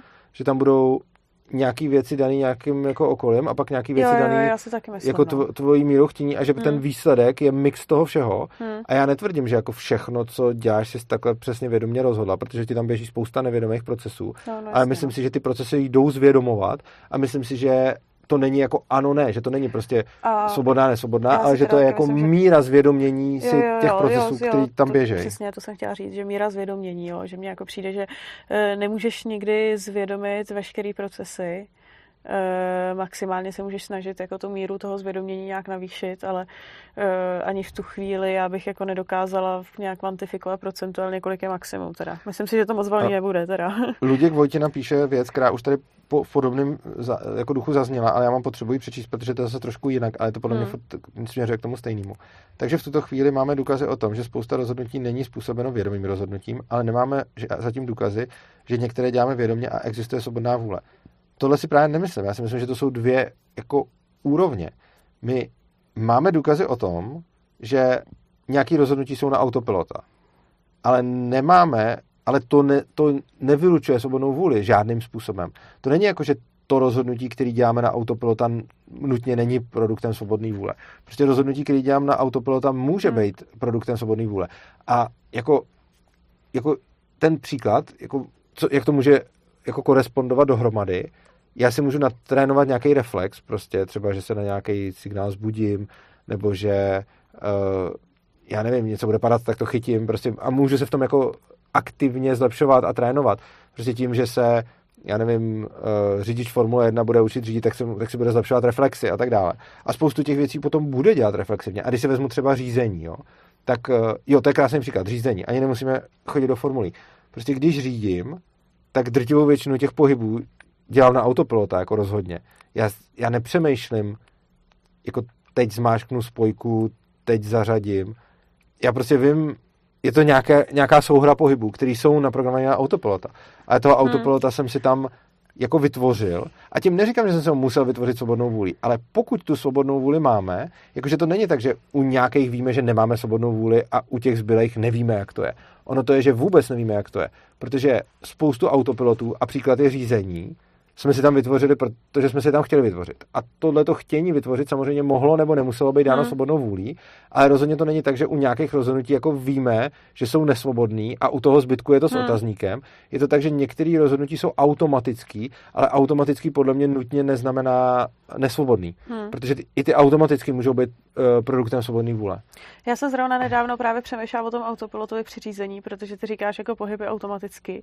E, mě vlastně došlo, protože asi to budou znát lidi, kteří mají jako vizuální představivost, že já když si jako představu věci nebo o něčem přemýšlím, tak já mám před očima film. A e, já třeba jako když řídím, ono to možná bude znít trošku, trošku jako děsivě, ale když třeba řídím, jedu a o něčem si přemýšlím, tak v reálu, reálný svět, jedu na autopilota, řídím, všechno sleduju a jako já bych řekla, že jsem předtím pozorná, ale tím, Aha. jak si přemýšlím, mm-hmm. tak mi do toho jede před očima, nebo v mozku, ne před očima, ale v mozku, ještě jako alternativní obrazy, Aha. který jako sleduju, pohodička, pohodička, jo. ale vlastně celý ten reálný svět sleduju na to autopilota. Mm-hmm. Že mi to jako přišlo zajímavý, jsem právě asi tak před měsícem nad tím přemýšlela, jak je ten mozek fascinující, že vlastně zvládá v tu chvíli dvě reality jo. sledovat naráz. No. Jo. Máme tady podle mě hovor, já jsem si to zapnul, protože tady se koukám režii přes rameno a pokud můžu poprosit, tak nás prosím spojte. Doufám, že to teď bude fungovat. Tak. To snad. Teď doufám, že jsem to nastavil všechno. Zdravím, slyšíme se. A sakra, tohle vypadá blbě. Já to zkusím pořešit. A teď nevím, že jestli je problém u nás, nebo jestli je problém někde, jestli jsem to zase udělal blbě, nebo... Teď jsem slyšel. Jo, super, tak to nebylo u nás, boží. A, ah, pardon, dobrý. Já jsem teďka stáhl ten signál na... To. Jo, skvělý. Hele, úplně jednoduchá otázka, protože toho jsem slyšel víckrát. Vlastně od vás obou, že vám to přišlo docela, že to dává smysl, ta myšlenka, že vědomí je mimo, mimo jako mozek. A mě jenom zajímá, proč si to vlastně jako myslíte, pokud tady existuje dost jasný, jednoduchý, přímočarý vysvětlení do evolucí. A ptám se i kvůli tomu, protože už víckrát takhle přišlo jako něco nesmysl. A potom mě Urza úplně změnil názor na to. Ale tady si myslím, že mě tam jako něco buď uniká, anebo nevím, proč to vůbec předpokládat tady tohle. Uh... Já nevidím důvod, proč předpokládat, že to tak není. Já neříkám, uh, takhle to je, jenom říkám, že mi nepřipadá jednodušší vysvětlení, uh, že to je nutně jenom jako v mozku. Jakože my nevíme, jak fungují ty neurony a co vytváří to vědomí. A přijde mi, že teorie, že, nebo jako když budu mít hypotézu, že ten shluk těch neuronů dělá to vědomí, podle mě není o nic uh, jednodušší než teorie, že ten shluk těch neuronů se propojuje někam. Já si právě myslím, že takováhle hypotéza by nabourávala celou tu teorii evoluce a podobně. Pokud jako, a teď tě můžete opravit, že jo, Tereza je asi doktorka, že jo, takže se to možná vyzná víc než já, ale pokud mám pravdu a slyšel jsem, že dokonce v nějakých jako mikroryb, prostě tady těch mikroorganismech, tak dokáží jako vědci vyloženě určit, tenhle neuron způsobuje, že ten organismus pozná, tohle je můj ocas, to není jako cizí, cizí živočich. Mm-hmm. A potom postupně se to skládá na sebe, že mm-hmm. když se ty živočichové dostanou na souš, tak už zase potřebují prostě víc neuronů na to, aby dokázali předpovídat nějakou situaci. A tímhle, jak se ty neurony začnou skládat na sebe, tak docela jasně z toho vidíme, jak, se, jak dokážeme si představit složitější a složitější jako myšlenky a myšlenkové procesy. Tak to je docela přímočarý vysvětlení vědomí, ale teď, když tam přinesem něco, že bychom byli napojeni na něco jiného, tak vlastně to nabourává celou tady tu hypotézu evoluce, ne? Ne. Já si myslím, že nenabourává. Já si totiž myslím, že ono to klidně může fungovat, jakože s každým dalším vyšším živočichem se rozšiřuje ten okruh, já nevím, možností, který ten živočich může dělat. Nicméně člověk oproti jiným živočichům má nějaký náhled na vlastně vlastní existenci, na vlastní smrtelnost a pak bych řekla jako nějaký takový ty vyšší, vyšší mozkové funkce typu jako produkovat kulturu, nějaký umění a nějaké jako emoce, které kolikrát bych jako řekla, že člověka až jako můžou přesahovat a to je jako teoreticky otázka, jestli tato věc je potom umístěná v mozku nebo v nějakém tom třeba kolektivním vědomí. Takže mně přijde, že ono to může být jako obojí zaraz. Že nějaký procesy může dělat, nebo jako já asi téměř s jistotou dělá, protože dokážeme vysledovat i vlastně ty neurony, jak se jako spínají. Typu, když pohnu ruku, tak samozřejmě, že to jsou neurony, který tou rukou hejbou a který ten signál jako posílají do té ruky. Ale pak některé vyšší mozkové funkce je otázka, jestli třeba nesídlej někde jinde a ten mozek nás na ně jako nedokáže jenom napojit. S tím, že i u té mikroryby podle mě nejsme ještě schopni určit, jak to ten neuron dělá. Že jo? Za prvý, to, že je to její ocas a ne cizí, ne, ne, určí jeden neuron. To, to musí být skupina neuronů, protože to je komplexnější problém. A my nevíme, jakým způsobem to dělají. My, jakože to, pokud vím, tak to, co jsme schopni lokalizovat, jsou ty konkrétní centra v mozku, které zodpovídají za co, ale podle mě pořád nevíme, jak za to zodpovídají. Jakože my víme, že tenhle ten zvuk, ne... a, a pokud mě jako, jednak to víme z toho, že jsme skenovali ty mozky, jednak to víme z toho, že lidi měli nějaké poranění hlavy a pak jim prostě něco přestalo fungovat. Ale přijde mi, že to, co my víme, je, hele, dobře, tady v, týhletý, v tomhle kusu mozku je centrum, který zodpovídá za iks ypsilon, ale podle mě nemáme jako zpracovaný a nevíme, jak zodpovídá. Jenom víme, že zodpovídá a že když třeba člověk lže, tak se mu aktivuje něco. Ale podle mě nevíme, jak vytvoří tu lež, nebo jak se rozhodne lhát. Jenom víme, že prostě nějaký kus toho mozku tohle to umí udělat a že když ten kus mozku odpojíme, poškodíme nebo něco, tak on potom ztratí tu schopnost. Ale podle mě jako jsme pořád v tom poznání toho mozku šíleně na začátku, že my nevíme, jak to funguje. A upřímně, jako třeba i když se podíváme na neuronové sítě, které vytvoříme my a které jako zdaleka nejsou mozek, to je prostě nějaká jako... jako umělá inteligence, jako síť nějakých neuronů, tak my ani nevíme, jak tyhle ty sítě fungujou. A ty, co je stvoří, tak nechápou přesně, proč ta síť odpovídá jak. A na tož pak mozek. A přijde mi, že jako to, že víme, co za co zodpovídá a že to dokážeme třeba i nějak manipulovat, ještě neznamená, že rozumíme tomu, jak to funguje. To určitě. Mně spíš přijde, že jako nemusíme přece vědět úplně přesně, proč nebo jak to takhle funguje, ani... takhle dopodrobna tomu rozumět, ale spíš, že vidíme jasnou tu přímku toho vývoje, jak to mohlo vzniknout přímo v tom mozku a to mně přijde jednodušší vysvětlení. To, a to my nevíme. To, to, to, to, právě, to právě my jako úplně nevíme, protože eh, ono jako v jednu chvíli si eh, lidi uvědomili vlastní existenci, ale pořádně, já, já teda mám za to, že se ani neví kdy, přesně. No. A e, ono jako v evoluci hromada věcí, které nejsou jako úplně vysvětlené, že tam nejsou přesně ty mezičlánky vidět. A e, to, tohle je vlastně jako... Ne, ale ono evolučně jsme mohli dojít k tomu, že se nám, že jsme udělali nějaký... Kom, jakože přece je evolučně stejně hmm. jednoduchý vysvětlení, že jsme udělali komplexní síť neuronů, která dokáže něco rozhodovat, jakože jsme udělali komplexní síť neuronů, která se třeba napojí na nějakou jinou síť, s kterou, s který, s kterou to bude rozhodovat. Přece t- tohle, žádný z těch vysvětlení není jako víc nebo míň jako evolučně jako jednoduchý nebo složitý. Přece jde o to, že až potom budeme vědět, jak fungují ty rozhodnutí, tak to budeme moc říct, jo? Když budeme moc jako, když dokážeme potom jako říct, hele, to, to rozhodnutí probíhá takhle a takhle a přesně budeme vědět, co se vlastně v tom mozku stane, aby to rozhodnutí proběhlo, tak pak můžeme říct, jo, to je tak, ale z evoluce to podle mě vůbec neplyne, protože evolučně jde o to, že zkoušíš všechno možný a to, co funguje, bude jako použito. Ale ty můžeš stejně tak oskoušet něco, co samo na základě těch neuronů vytvoří to vědomí, ale můžeš oskoušet něco, co zrovna udělá konfiguraci, která se někam napojí. OK, mně to přijde prostě dobrý, v pohodě. Mně to přijde pořád jako složitější vysvětlení i z toho, i z toho pohledu, že potom máme tady ty mikroorganismy, ty jsou taky napojený, máme tady rostliny, ty jsou taky potom na něco napojený, jo, a vlastně jako docela mě dává smysl, že tady jsou různý úrovně toho vědomí, až po ty mikroorganismy, pak nějaký prostě rostliny a tak dál, a tam už po to víc nedává smysl, si myslím, že by to bylo někam napojený, ale nechci to zdržovat tady kolem toho jednoho tématu, ale vzhledem k tomu, jak jsou lidi, to jako vidíte všude, že lidi jsou úplně postižený tím bavit se o tom, co je vědomí a strašně to jako mají tendenci zbošťovat takhle a představovat si, že je to něco, něco víc, už jenom tady v těch komentářích, že prostě vědomí je základ světa nebo něco takového. A tak kdyby se vám potom chtělo říct, jak definujete nebo jak berete vůbec to vědomí vy, tak by to bylo hodně zajímavé slyšet. Ale jinak díky moc za odpověď. Díky moc za otázku. Hmm. Uh, Přeju hezký večer. A jsem rád, jo? Že někdo zavolal, takže tím můžu uh, motivovat i ostatní. Hmm. Volejte nám. Super. Díky. Díky moc. No, co se týče vědomí, já osobně si myslím, že uh, jako zbošťování vědomí, no my mu prostě nerozumíme. A tím, že přesně nerozumíme, co je vědomí, já ho neumím definovat, ale... My... Ale určitě ho hromada lidí zbošťuje. Jo, a myslím si, že mu prostě nerozumíme jo, a že vlastně nevíme, co... Jakože... Já si třeba myslím, že... A zase je to nějaký můj jako... Je to nějaký můj názor, že...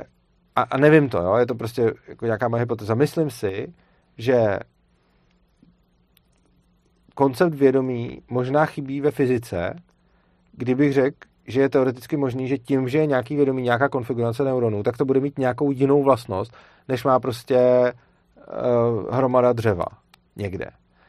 A, ne, a jde o to, že dokud prostě nebylo objevený elektromagnetický pole, tak to bylo stejný, že prostě najednou něco mohlo mít nějaký vlastnosti a lidi si říkají, to je blbost, prostě, protože to nebylo popsaný.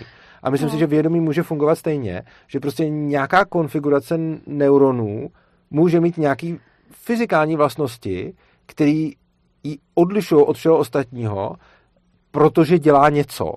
A my to nemáme prozkoumaný, nevíme to a přijde mi, že je teoreticky možný, a zase neříkám, je to tak, ale bylo by možný, že by vědomí mělo nějaké fyzikální vlastnosti, které nic jiného nemá a že by potom mohlo nějakým způsobem ovlivňovat svět na principech, který ještě neznáme. A to není něco jako nějaká jakože nadpřirozená nebo metafyzika. Já si myslím, že to, je, to může být úplně normální fyzika, jenom nepopsaná, protože prostě jo, elektrický náboj hodně, hodně konspirací. Bu, jako elektrický náboj bude podle mě úplně normálně hmm. jako uh, v době, kdy ještě nebyl popsaný, tak je to jasný jako magie, ale v momentě, kdy ho popíšeš, tak najednou mu rozumíš. A myslím si, že vědomí může být podobný případ, že prostě jsme v době poznání, kdy to vědomí nemáme poznaný, a že můžeme udělat nějaký kroky k poznání, který nám řekne, aha, vědomí je fyzikálně tohle a tohle a má tyhle a tyhle vlastnosti navíc oproti věcem, které vědomí nejsou. A to podle mě není zbošťování, hmm. to je podle mě prostě jako... Ne, tak jako já si myslím, že to zbošťování se děje, protože uh, tím, že my tu žijeme hodně ateist, ateisticko-agnostické společnosti, bych tak jako řekla, tak uh, já si myslím, že člověk má většinou nějakou přirozenou potřebu nějaký spirituality a protože my tu nemáme tak jako populární církve nebo nějaký jako takovýhle no, ani v východní filozofii to nejsou tak populární, tak hodně lidí si hledá spirituální nějaký teorie nebo, jo, nebo jako zástěrky místo toho. A určitě hodně lidí bere vědomí, jako že máme jedno kolektivní vědomí a to je Bůh. To třeba jako, to bych řekla, no. že s tím se setkávám často. A já jsem ještě chtěla, jak jsi právě mluvil o, o těch fyzikálních principech nějak, toho vědomí, tak o tom samozřejmě taky hodně teorií, takových různých, bych řekla, že jako konspiračních typů toho, že když je někdo hodně empatický, tak dokáže nějaký tyhle ty vlny toho vědomí zachytit. Že to prostě jako cítíš, že druhý člověk jako na co myslí, mm. jak se cítí, takže vysílá nějaký vlny do okolí, hodně citlivý člověk je může zachytit. Nebo takový ty teorie, kde ty máš jako hodně myslet na to, že budeš mít ty peníze a ono se to v tom světě zařídí a přivolá ti to. Jo, a třeba jo? tohle, si myslím, že ta teorie s těma penězma fun- může fungovat i úplně bez nějakého ezo přesahu. Prostě ty tím, že si budeš prostě chceš sehnat práci a budeš si to hodně zvědomovat, tak potom daleko spíš zachytíš nabídku práce, než když na to budeš kašlat. A jo, tak já myslím takový, si... ten, takový ten jako ezopřesah, že vědomí ovlivňuje svět jako víc do toho ezopřesahu, než takový ten způsob, kterým ty to můžeš jako... jako... Podle mě ho ovlivňuje v tom smyslu, že ty, když si budeš, jako ty myšlenky ti budou utvářet tu realitu kolem tebe a ty jako... jenom to, že vnímáš jako jenom nějakou malou výseč toho všeho, co se kolem tebe děje, tak tím, že budeš najednou myslet na to, že, máš, že třeba chceš mít peníze, uh, a já si myslím, že tohle to bude fungovat. Jako, že, ale jo, že na to budeš ale myslet, asi ne takovým potom... způsobem, že si sedneš a budeš říkat peníze, peníze, peníze a oni se objeví, že jo? Jako tak ne, že se před tebou objeví na stole, no. ale když si budeš, když budeš potřebovat peníze a budeš na to kašlat, tak je podle mě seženeš méně pravděpodobně, než když si budeš říkat, že ty peníze chceš, protože potom uvidíš příležitosti, jak ty peníze získat. Takže za mě tyhle ty způsoby nejsou vůbec mimo a podle mě to jako, jako vlastně nevidím důvod, proč by to nefungovalo. Vlastně by mě dost překvapilo, kdyby to nefungovalo, protože když cokoliv chci a budu na to kašlat, tak to podle mě dosáhnu s menší pravděpodobností, než když to chci a budu si to nějakým způsobem zvědomovat a budu k tomu upínat svoje myšlenky, protože když k tomu upínám svoje myšlenky, tak potom v tom světě se mi budou daleko spíš otvírat ty možnosti, který to zahrnujou, protože já sám budu daleko víc jako ochotnej tím směrem jít a uvažovat ale a jasně, vidět to. Ale tak toto logicky vysvětluješ, ale tak taky existují tyhle ty trošku jako šarlatánský proudy, který to nevykládají úplně tímhletím způsobem, ale který říkají, že když na to hodně budeš myslet prostě domova a sedět na zadku, tak ono se to stane, že jo? Jo, ale podle mě jako já bych nerozlišoval úplně jako nějaký ezoproud a logický proud. Podle mě ty, ty věci jako jsou logický, jenom prostě třeba je ještě nechápeme. A spousta věcí, které podle mě jsou jako ezo nebo nějaký jako nad, tak jsme je jenom nepochopili. A já si myslím, že to není uh, jako o tom, že by to byly jako nějaký proudy, které jdou proti sobě, i když bohužel zastánci obou dvou často pohrdají těma druhýma a často vědci pohrdají ezo lidma a ezo lidi pohrdají věcema. A mně to přijde jako fakt velká škoda, protože si myslím, že uh, jsou to jako různý způsoby, jak přistupovat k světu, ale to ještě neznamená, že se musí nutně vylučovat. Za mě se jako nevylučujou. A jako třeba zrovna tohleto, co jsi říkala, je podle mě krásný příklad toho, že já to dokážu nějak vysvětlit, ale podle mě to bude fungovat a ten člověk, který to bude aplikovat, samozřejmě, když asi, asi ne tak blbě, že bude někde sedět a říkat si peníze a bude čekat, že se před ním objeví hromada peněz, ale i když to možná čekat bude, tak si tím zvýší šanci, že se mu to nestane takhle a že se mu to stane nějak jinak. Tak. Takže bych řekl, že... Jako... Když, si, když si zakoupí drahé produkty člověka, co to hlásá, tak tím spíš, že jo? Samozřejmě. Jasně, ale, no. ale jako tohle to podle mě to vůbec neschazuje, protože stejně tak to můžeš udělat s vědou, že jo? Jakože prostě jako nemůžeš, jako, nemůžeš to shodit tím, že je nějaký podvodník, který to dělá, protože to by si potom mohla vědu shodit tím, že jsou podvodníci mezi vědci. Já který... jenom říkám, že to vysvětlení, který si řekl, dává smysl, je v pohodě, ale to není úplně to, jak se to p- p- propaguje v některých těch kruzích, že jo? No, já si tím nejsem úplně jistý, plus jde o to, že když jsem se v těch kruzích začal pohybovat a čím více v, ním po- v nich pohybuju, tak tím víc mám pocit, že mluví jiným jazykem. A já se mezi těma světama hodně jako přepínám. Jako, nejsem si jistá, jestli se pohybuješ zrovna v těchto těch kruzích, kde já si pamatuju jednu tu webovku, co jsem viděla, ale tak jako... Pohybuju se, řekněme, mezi lidma, který mluví podobným způsobem, jakým si říkala ty.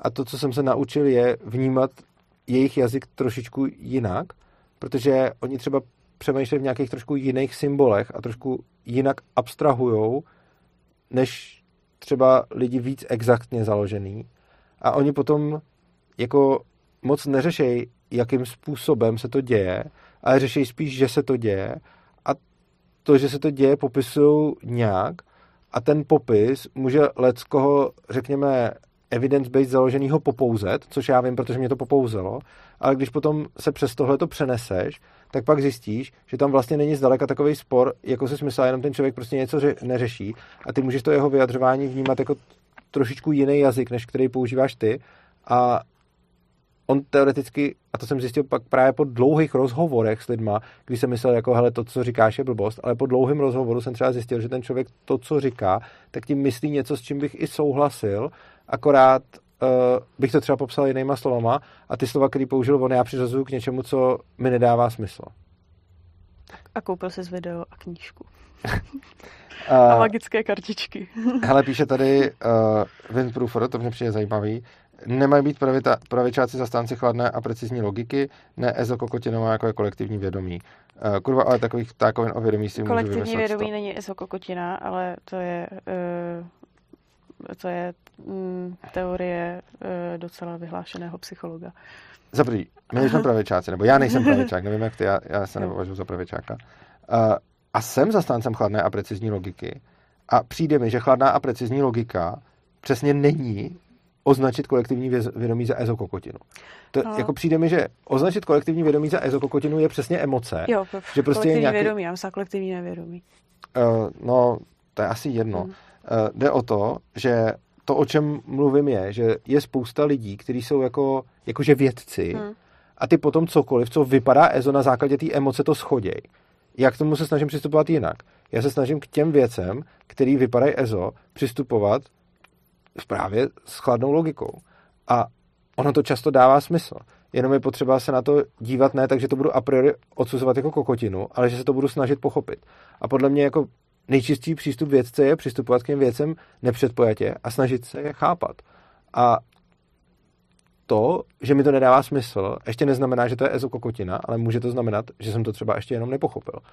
A spousta lidí si řekne, že to jako věda vylučuje, ale ona to podle mě věda jako nevylučuje. Podle mě je to jenom, jakože to věda nevylučuje ani neprokazuje. A to, co jsem hlavně chtěl říct, jako takhle se přece dělá věda. Jako když vědci na něco přicházejí, tak to není, že to už mají jako oskoušený. Ten vědec, jako jak vznikají ty velké vědecké teorie, jak někdo vymyslí prostě, uh, já nevím, Ohmův zákon, jak někdo najde elektromagnetické pole, jak někdo najde prostě gravitaci a podobně. To není jako, že ten vědec, co to vymýšlí, přijde k něčemu, co je experimentálně ověřený. To je tak, že ten vědec si sformuluje nějakou hypotézu a potom se na to snaží dělat nějaké experimenty. A ten první krok je formulace hypotézy, která je, kterou by spousta těch jako lidí, kteří mají tu vědu jako náboženství, označilo za ezokokotinu. Protože vždycky na začátku ten vědec nepřijde k hotovýmu, jo? Protože ono je to potom jednoduchý, jako když už je to experimentálně ověřený říct, jako jo, tohle to platí. Ale prostě když přišel Einstein s teorií relativity a řekl dilatace času, tak na to bych řekl, že by přesně Windproofer a podobní řekli, to je ezokokotina. Protože to se tehdy jevilo jako ezokokotina. A potom se to experimentálně ověřilo a zjistilo se, že to asi nebude ezokokotina. Jenomže v té době, kdy to ještě experimentálně ověřený nebylo, tak on, on to vlastně neuměl hlavně na začátku. Tam byla nějaká doba, co to Einstein vymyslel, a on to vymyslel na základě toho, že měl nějaký pocit ze světa a na základě tohoto pocitu sformuloval nějakou hypotézu. A ta hypotéza se pak začala nějak experimentálně ověřovat. Ale t- dokud nebyla experimentálně ověřená, tak to nebyla o nic jako menší ezokokotina než kolektivní vědomí. A přijde mi, že spousta lidí má vědu jako náboženství, že prostě chtějí, aby hlavně jenom to, co je teď už evidence-based osvědčeno, bylo pravda, a kdykoliv přijde s něčím, co ještě evidence-based jako experimentálně potvrzeno není, tak je kokotina. Ale to je šíleně antivědecký přístup. Prostě ti vědci, kteří k něčemu přicházejí, k tomu napřed přicházejí tak, že mají nějaký pocit z toho světa, že on nastuduje šíleně moc fyziky a na základě nějaké své intuice nebo pocitu sformuluje nějakou hypotézu, jak by to asi mohlo být, a potom to jde ověřovat. Ale ten první krok samozřejmě není, že on si to nějak spočítá. On to musí napřed nějak jako, prostě mu to začne intuitivně dávat smysl a on si vypěstuje tu intuici na tou fyzikou nebo na něčem takovou, že mu to začne dávat smysl a pak si to začne jako ověřovat. Ale prostě v tom prvním, v té první chvíli to vypadá jako ezokokotina. A přijde mi, že lidi, kteří neznají ten vědecký proces a vnímají vědu jako náboženství, tak jsou přesně ti, kteří mají tendenci jako tohleto myšlení odsuzovat, ale za mě to je vědecký myšlení. Jako není vědecký myšlení, když jako mám pocit, že něco nějak je a řeknu, jo, takhle to je prostě a všichni běžte do prdele, protože já už mám tu pravdu, já jsem to zjistil. To není vědecký. Ale připouštět ty varianty, dokud je nevyloučím, je vědecký.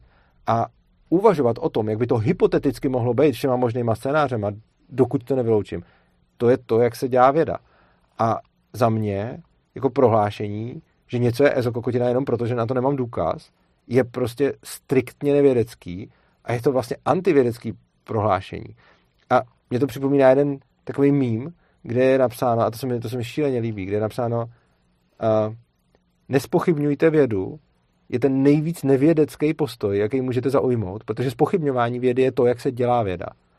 A vlastně jako věřit jenom tomu, co věda dokázala, je podle mě jako šíleně omezující. A kdyby všichni vědci věřili jenom tomu, co věda před nima dokázala, tak v té vědě neděláme žádný pokrok. Jo, do jistý míry jo, no. No, myslíš, ne, tak jako, jako v pohodě, ale zase mi tak jako přijde, že se musíš jako rozhodovat, aby ses potom nedal po cestě něčeho, co ezokokotina tak trošku jako z toho nakonec vyleze, ale tak to člověk nikdy předem neví, no.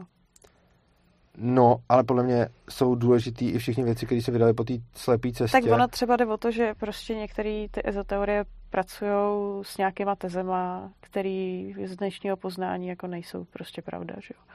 Ještě A, že v některé ty ezoteorie pracují s nějakýma tezema, které z hlediska současného vědeckého poznání jako nyní pravda nejsou. Takže buď to znamená, že teda v, bychom museli překopat buď tu minulou vědu a říct teda, že a tak možná mají pravdu a my jsme se pletli. A nebo je asi potom v pořádku po nich chtít, aby nějak jako tu svoji hypotézu třeba upravili, že jo.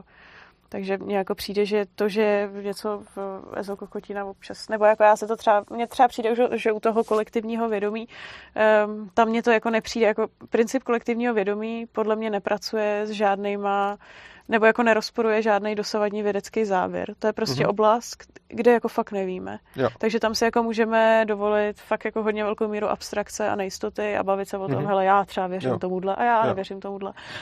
Zatímco některé jako ezoteorie se snaží některé aktuální vědecké poznatky vohnout způsobem, který není úplně jako v pořádku k nějakému závěru. A to třeba mně jako nepřijde úplně vždycky jako v pořádku.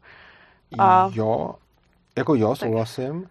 Ale vidím to úplně stejně tak z těch lidí, kteří jsou jako na té straně vědy, stejně tak jako kteří jsou na té straně ezo, že prostě oba dva mají někdy nevědecký a někdy vědecký přístup, kdy prostě uh, já můžu jako říkat přesně jako třeba Stephen Molyneux je přesně ta věc, jako prostě on tvrdí, že uh, moderní věda dokázala na existenci Boha a kdo teda věří v Boha je debil. Uh, což přesně ukazuje, že on absolutně nic neví o vědě a že pro hmm. něj je ta věda náboženstvím vlastně. Uh, hmm. Protože o tom nic to nevíš, ale věříš tomu a používáš to jako kladivo na jiný lidi, takže on vlastně tu vědu používá jako náboženství. A vlastně ona se dá spiritualita nebo duchovno použít jako náboženství. Věda se dá taky použít jako náboženství. Hmm. A stejně tak můžeš mít vědecký přístup k vědě a můžeš mít vědecký přístup k duchovnu, kdy ten vědecký přístup je s pokorou nevylučovat nic, o čem nevím. A prostě přesně, když tady píše Windproofer, teď si může vymyslet dvě stě teorií o kolektivním vědomí a všechny budou stejně pravděpodobný. Jo, proč ne? A to je věda. A je věda to, že každý přijde s takovou teorií, jaká mu intuitivně přijde správná a potom to budeme ověřovat. A extrémně nevědecký přístup je říct, že je to píčovina, aniž mám důkaz, že to je píčovina. A, nebo aspoň Okamovu břitvu. Ale a i když mám Okamovu břitvu, tak ještě pořád nemůžu říct, že to je píčovina. Jenom můžu říct, že to tak jako pravděpodobně není. Takže uh, přijde mi, že jako ten přístup uh, jako může být na obou dvou stranách úplně stejně závadný a podle mě je na obou dvou stranách úplně stejně závadný. Jako nemyslím si, že je víc lidí, kteří mají jako náboženství spiritualitu, než lidí, kteří mají jako náboženství vědu. A myslím si, že jako to, že spousta lidí má vědu jako náboženství, je jako obrovský problém, že prostě jako tvrdí, že spousta fyzikálních zákonů je jako dokázaných a že si vůbec neuvědomují rozdíl mezi experimentálním ověřením a důkazem. a že si vůbec neuvědomují, jako že prostě, že ta věda pro ně je, je pocit. Ta věda je pro ně jako tohle to mi zní vědecky, tak to je pravda, a tohle to mi zní ezo, tak to je píčovina. Což už se ale přesně dostávám do úrovně jako náboženského fanatika, jenom tím mým náboženstvím je věda v tuhle tu chvíli. Protože pak se stejně nerozhoduju na základě nějaký logiky, ale rozhoduju se na základě pocitu. A přijde mi, že je to vlastně přesně to, co předvádí Winproofer v té diskuzi, že prostě on pocitově má pocit, že kolektivní vědomí je nevědecký, takže za, zastává názor, že je proti, ale ne na základě nějakých jako logických argumentů nebo nějakého poznání, což by bylo vědecký, ale dělá to na základě nějakého pocitu, což je nevědecký, a tím to za mě není jako...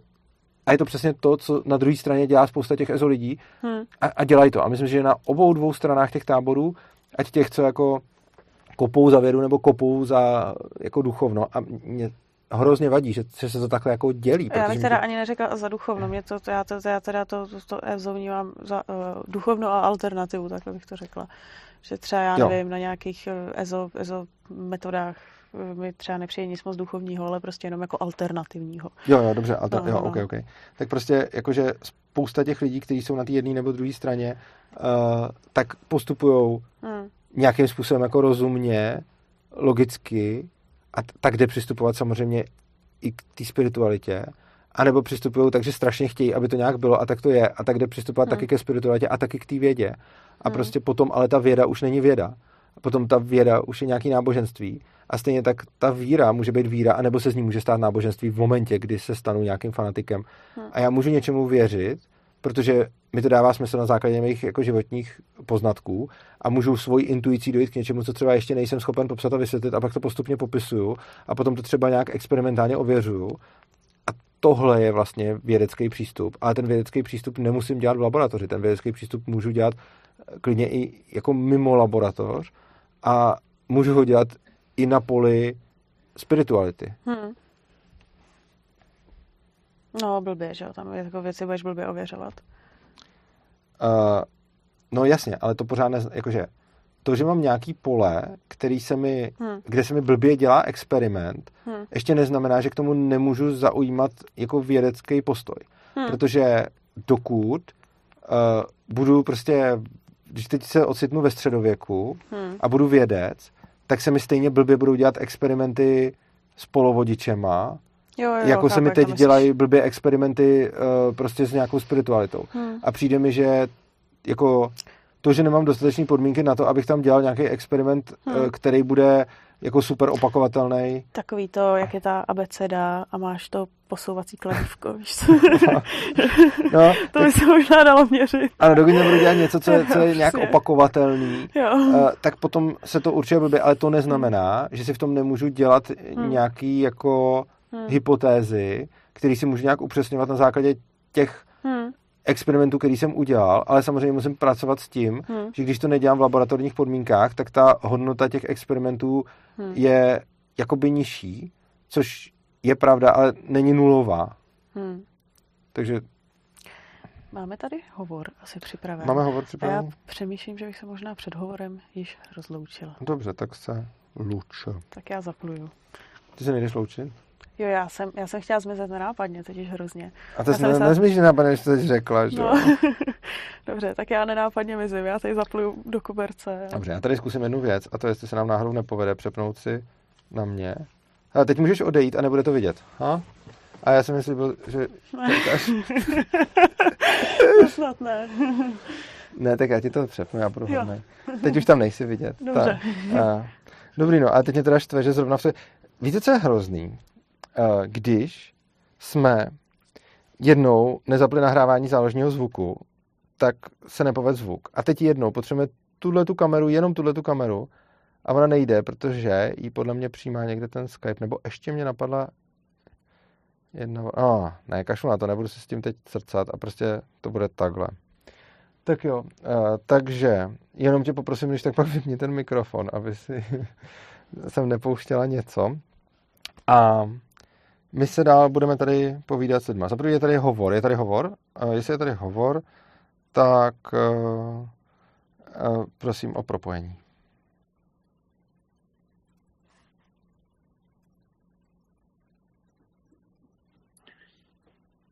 Zdravím, hezký večer. Hezký večer. Mluvím s někým od komentářů? Jo, jo, se Šlomem mluvíš. Jo, uh, zdravím. Jo, no já jsem se na to chtěl podívat právě trochu vědecky a logicky, protože chápu, že někdo, někomu to může připadat jako ezokoukotina. Mm-hmm. A ten způsob, jak se na to jde podívat trochu vědecky, je předvídatelnost. To znamená, když se na to člověk dívá z hlediska, protože předvídatelnost nějakým způsobem můžeme hodnotit, že jo? Čili když se na to podíváme a jako je důležitá v mnoha oborech lidské činnosti, třeba v kryptografii, je důležitý jakoby vybrat si třeba ty prvočísla, který jako jiní nebudou vědět, že jsem je vybral. Mm-hmm. Takže, takže z hlediska té předvídatelnosti je právě lidský vědomí velmi zajímavý, mm-hmm. protože my se jako lidi můžeme zaměřit na to, abychom se chovali nepředvídatelně a taky to jako děláme. Mm-hmm. A dělají to i zvířata teda, ale dělají to hůř než my. Mm-hmm. A, a z tohohle hlediska se dá říct, že vlastně lidský vědomí je nepředvídatelný a to je jakoby rigorózně vědecký pohled, který ukazuje, že se nějakým způsobem to vědomí vymyká. Pozor, my čili, ho neumíme předvídat, to vlastně... ale to neznamená, že je nepředvídatelný. To bych jako vnímal jako velký rozdíl. No ne, my můžeme jakoby měřit tu nějakou míru předvídatelnosti. Uh, no pozor, my můžeme, jako záleží, jakou máme, jakou stanovíme hypotézu, podle čeho to budeme předvídat, ale prostě uh, jako to, že neumíme před, předvídat lidský vědomí, neznamená, že je nepředvídatelný. Ne, takhle, ale my můžeme, jasně, ale my se můžeme jakoby, my mezi sebou jako lidi i jako zvířata soutěžíme v tom, jak jsme předvídatelní v mnoha oborech činnosti. To děláme, ano. A z tohohle hlediska právě jakoby se na to dá podívat vědecky. To, to mi přišlo jako zdůležitý. Jasně, dá se měřit míra předvídatelnosti, ale rozhodně bych se, uh, rozhodně bych se vymezil proti tomu, že uh, lidský vědomí je nepředvídatelný, jenom je třeba, souhlasím s tím, že je hůře předvídatelný, než třeba to zvířecí. Tak, no, no, no. Ne, ne, mě šlo, mě šlo o to, mě šlo o tu míru nepředvídatelnosti. Samozřejmě jo, jo, souhlasím. Potom jakoby, jako, jakoby nepředvídatelnost jako absolutní hodnota, to jsem jako takhle nemyslel. Jo. No a vlastně mě se to hrozně spojuje právě s tím, co se teď stalo s tou paralelní polis, protože podle toho, co oni popisují, to vlastně je věc, která je jako, jakoby je poměrně hodně předvídatelná a přitom to jsou lidi, kteří se zabývají právě nepředvídatelností, nebo některý z nich přinejmenším. Uh-huh. A z tohohle hlediska mi právě přijde, že ta událost, která se odehrála, pokud se teda odehrála, není to jenom nějaký vtip, takže je poměrně významná. Tak, to je, to je věc, kterou jsem chtěl říct. Tak jo, tak díky za zavolání v tom případě. Jo, jo, díky uh, moc. Tak jo, tak jo přeju hezký večer. večer. Uh, a já teda budu tady odpovídat, Windproofer říká, protože na základě toho, jak mi to vyvrátil Urza, si tak můžu obhájit absolutně cokoliv. Uh, no ne, že jo. Uh, já si můžu vlastně obhájit to, co... Uh, takhle. Já jsem na základě tohohletoho nic nevyvrátil. Já neříkám, že kolektivní vědomí existuje. To, co tady nepředvádím, není důkaz existence kolektivního vědomí. A je podle mě hodně velký rozdíl mezi tím, jestli dokazuju, že něco existuje, anebo jestli tvrdím, že je to možnost. A prostě je podle mě absolutně nevědecký přístup říct, že pokud to není vědecky dokázaný, tak to neexistuje. To je blbost. To, to není pravda a nedává to smysl. Ale zároveň já ani netvrdím, že to tak existuje. Já tvrdím, že je to otevřená otázka. A uh, na to, aby tu otázku někdo uzavřel, by mi musel dokázat, že to tak není. A nebo já bych musel dokázat, že to tak není. Ale já tvrdím, že to je otevřená otázka. A v momentě, a to podle mě dělá šíleně moc lidí tuhletu chybu, že, a je to, jsou nějaké podle mě typické chyby na straně jako vědolidí a na straně ezolidí. A jedna z typických chyb na straně vědolidí je podle mě ta, že otevřené otázky považují za uzavřený tím, že to věda prostě nedokázala, tak to berou tak, že to není. Ale prostě absence důkazu neznamená, že to není. To znamená, že to je otevřený. A e, prostě jste, jako spousta zase jiných chyb je na straně těch ezolidí, ale e, rozhodně m, to není tak, že by proto, že jsem něco ještě nedokázal dokázat nebo experimentálně ověřit, tak to neznamená, že to není. Znamená to, že to je v nějaké fázi tvorby nějaké hypotézy, která se může někdy časem nějak ověřovat. Ale je podle mě důležitý mít tu pokoru a je podle mě jako vědecký mít tu pokoru a k otevřeným otázkám nepřistupovat jako k uzavřeným a prostě vnímat to tak, že prostě něco nevím a dokud to jako nějakým způsobem nerozseknu, tak se k tomu fakt stavět jako s otevřenou myslí, že to tak může i nemusí být. A je samozřejmě pravda, že takovýchhle může a nemusí být jako spousta věcí a někdo píše, jako to si můžu udělat jako sto, dvě stě takových teorií a jako ano můžu, ale prostě lidi i vědci postupují tak, že si na základě nějaké svojí intuice vytvářejí hypotézy, které potom ověřují. A v momentě, kdy ta hypotéza je vytvořená a ještě není ověřená, nebo jsme ještě nepřišli na to, jak ji ověřovat, tak se k ní nestavíme jako k něčemu, co není pravda, ani jako k něčemu, co je pravda. Stavíme se k tomu jako k otevřený otázce. A to je podle mě vědecký přístup. A není vědecký přístup a přijde mi, že to, co předvádí Windproofer, je přesně ukázka toho, že má někdo vědu jako náboženství, že nevědecký přístup je, pokud mi to fílí jako věda, tak je to pravda a pokud mi to fílí jako ezo, tak je to kokotina. A tohle je jako šíleně častý přístup jako sekty, která má vědu jako náboženství, protože to s vědou nemá vůbec nic společného. Věda je přesně o tom, že k těm věcem přistupuju nepředpojatě a potom se snažím na ně vytvářet nějaké experimenty a nějak si je ověřovat. Ale fakt není věda to, že když z toho mám pocit vědecký, tak je to pravda a když z toho mám pocit ezo, tak to není pravda. To prostě není věda a je to fakt náboženství. Ale ono to z té druhé strany je taky. Jo? Takže potom zase, když se pohybuju mezi lidma, který jako nezajímá třeba věda, nebo dokonce vědcema pohrdají, stejně jako vědci pohrdají těma ezolidma, tak v takovém případě potom uh, vlastně se tam dozvídám, uh, se tam dozvídám to samý, jo. Takže uh, že, že vlastně to absolutní pohrdání tou vědou, jako ta věda neví nic a nemůže na nic přijít a tak. A je to podle mě stejný a je to podle mě jako nedostatek pokory vlastně v, v obou dvou uh, těch, těch případech. Takže a myslím si, že to je hlavně velká škoda. Myslím si, že hlavně, kdyby ty lidi dokázali spolu spolupracovat, tak by uh, přišli na mnohem jako větší věci, než když uh, se budou nějak jako vzájemně napadat a pohrdat sebou a nebrat se vážně. Uh. Václav Seč se mě ptá, jenom drobnost, pletu se, nebo nelze dokázat, že něco neexistuje? Uh, lze dokázat, že něco neexistuje. Uh, jako třeba v matematice lze dokázat neexistence jako spousty věcí, zcela jako bez, nespochybnitelně, takže, uh, takže tak. Uh, že lze dokázat neexistenci. Uh. A samozřejmě z té matematiky to lze potom převést jako do reálného světa, takže prostě třeba, uh, když dokážu neexistenci nějakého matematického, nějakého geometrického objektu, tak vím, že nemůže ani existovat jeho reprezentace v reálném světě. Uh. Tak, vyhoštění, ano, tady proběhlo. Uh, tak, a my se možná dostaneme do finále tohoto streamu a jak jsem říkal, že přijde to nejdůležitější, tak to přijde teď. Um, a pak se možná můžeme vrátit ještě k těm věcem, které jsme tady rozebírali. Uh, a přijde mi, že to nejdůležitější je, jaký to má vztah vlastně k ANCAPu a libertariánství. A já tvrdím, že i když jsem zastánce existence svobodné vůle, tak tvrdím, že i kdybychom měli nesvobodnou vůli a i kdyby třeba i celý svět byl deterministický, tak to vůbec nic neznamená pro libertariánské teorie a pro libertariánství jako takový. A to proto, že i kdybychom měli lidi, kteří jsou deterministicky jednající stroje, kteří nemají svobodnou vůli, ale mají nějaký předvídatelný rozhodování, tak my empiricky vidíme, že tihleti lidi fungují v rámci trhu a decentralizovaných systémů líp než v rámci státu a centralizovaných systémů. Takže i kdyby to nebylo na základě jejich svobodné vůle, ale bylo by to na základě předem určeného deterministického rozhodování, tak to nic nemění na tom, že větší ekonomický užitek, nebo větší užitek prostě, si lidi uspokojí skrze dobrovolnost a volný trh, než skrze centrální řízení. Takže na věcech typu nemožnost uh, ekonomické kalkulace v centrální plánování, v centrální plánování a podobně to vůbec nic nemění.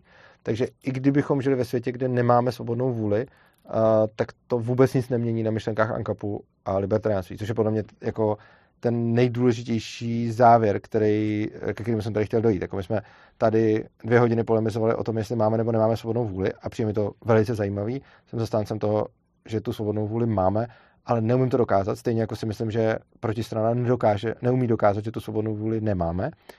Uh, byť řada lidí si myslí, že ne, a proti tomuhle tomu se vymezuju, protože existuje spousta pokusů, které podle mě nedokazují, že nemáme svobodnou vůli, ale jsou tak prezentovaný. Takže myslím si, že nevíme, jestli máme svobodnou vůli, že to je otevřená otázka.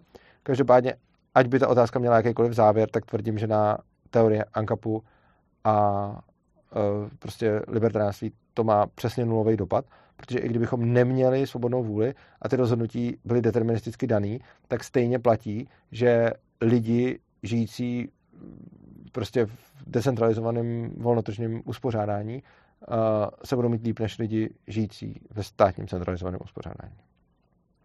Tak. Uh, tohle byl závěr. Škoda, že jsme ho vlastně nestihli, ještě když tady byla Tereza, ale ona si to... Jo, to je vlastně škoda, protože když jsme se o tom bavili, tak ona si to nemyslí a škoda, že mi teď nemůže, škoda, že, si, že mi teď nemůže oponovat. Ale můžete mi oponovat vy v komentářích. Tak. Um, dobrá, takže tohle to byla asi ta nejdůležitější věc, kterou jsem tady chtěl říct. A nevím, jestli budete mít ještě nějaké dotazy. Uh, a pokud ne, tak mě ještě napadlo, ježiš, mě se teď ztratily komentáře, že bychom se mohli potom ještě vrátit k tomu, co se tady na začátku probíralo uh, o těch dětech. Protože tam byla jedna věc, kterou... A mně se ztratily komentáře, to je blbý. Počkat, já si to musím otevřít. To live chat to bude. Jo, už se mi to zase objevilo. Takže, vy žádný komentáře asi nepíšete, bych řekl.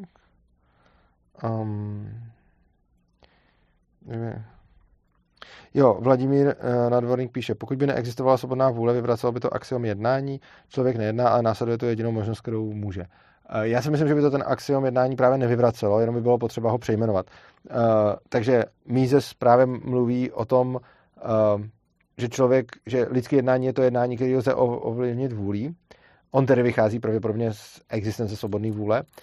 Je pravda, že vlastně ta neexistence svobodné vůle přišla až dávno po Misesovi, ale za mě by neexistence svobodné vůle na těch jeho teoriích nic neměnila, jenom bychom museli uh, to nahradit, že lidské jednání není jednání, který uh, určujeme naší vůlí, ale je to jednání, o kterém se domníváme, že ho určujeme vůlí. Takže vlastně my jsme se tady bavili o tom jednání, který dokazují ty pokusy z neurovědy, třeba to škubnutí zápěstím nebo to mačkání tlačítek stop and go a podobně, uh, tak tyhle, uh, tyhle ty projevy by Mises klasifikoval jako jednání. Jo, třeba takový to, jak byl ten pokus, prostě švihněte zápěstím v náhodnou chvíli. Uh, tak uh, Mises to definuje jako jednání, protože je to volný akt a my, kdybychom dokázali, že to volný akt není, tak bychom jenom museli upravit tu definici jednání tak, aby to do toho furt spadalo, takže bychom to jenom jinak popsali, ale ty všechny důsledky, které z toho budou vyplývat, uh, budou zůstat furt stejný. Takže za mě to na rakouské ekonomii, ani na anarchokapitalismu, ani na libertariánství vůbec nic nemění, ať ta otázka dopadne tak či onak. Jenom by se museli změnit nějaký slova v těch definicích, ale když změníme slova v těch definicích, tak ten výsledek potom bude úplně stejný, protože furt budeme popisovat to stejný. Jakože promíze se ten záškup té ruky, pokud ho člověk udělá třeba v důsledku nějaký nemoci nebo něčeho takového, tak jednání není, ale pokud ho udělá vědomně, tak jednání je. A pokud ten neurovědec dokáže, že to vědomí vlastně nebylo vědomí, ale byl to jenom pocit vědomí, tak stačí toho Misese tu jeho definici posunout tak, aby i to, že to je pocit vědomí, bylo jednání, a když to není pocit vědomí, tak to není jednání. A tímhle tím se to vlastně celý dá jako převést, aby rakouská ekonomie dál platila. Tak. Tak. A teď, jestli teda někdo nic tady a nemá. A I probírat asi fakt nechci, já se omlouvám, já vím, že ten dotaz tady padá uh, pořád, ale bylo by to na šíleně dlouho a myslím, že to sem nepatří a um, no, to, to, to je prostě asi spíš uh, to je prostě asi spíš na jindy. No a já se tady podívám zpátky totiž. Mně se to zavírá. Ono totiž, já když roluju hodně rychle zpátky, tak se mi to zavře a já to vyřeším.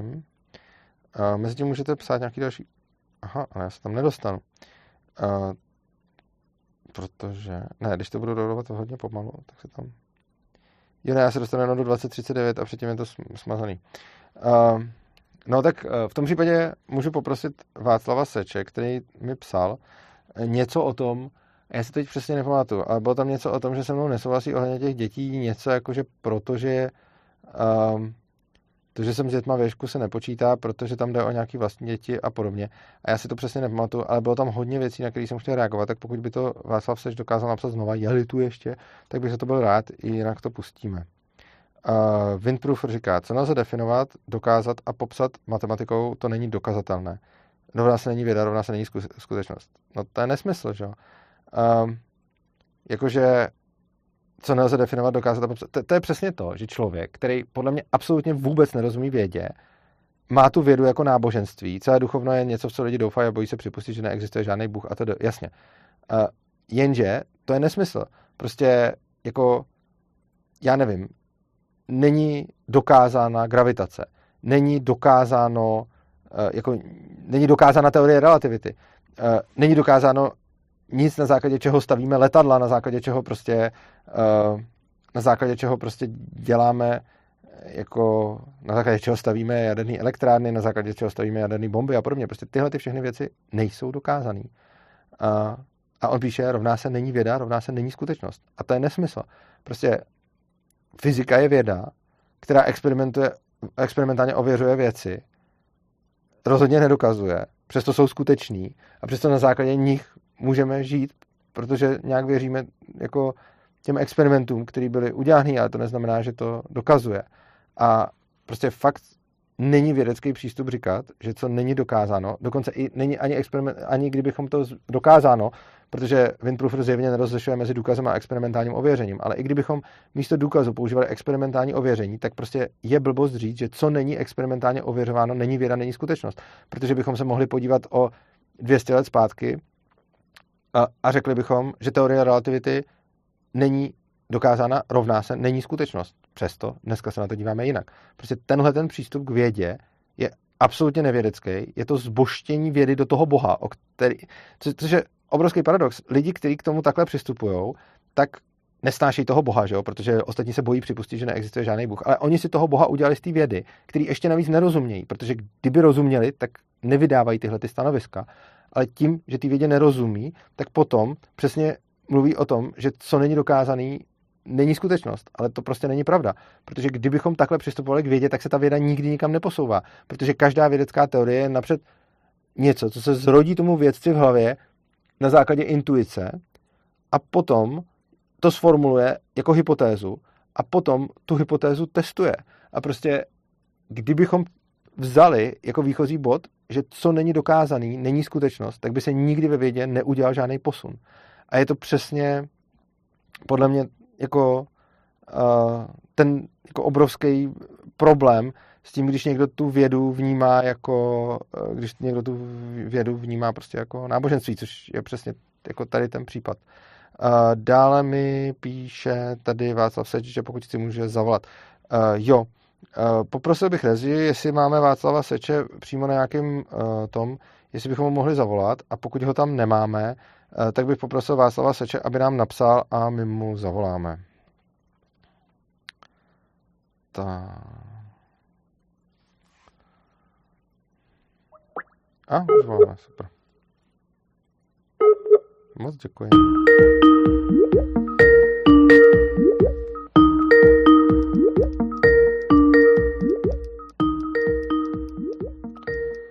Václave, zvedni to.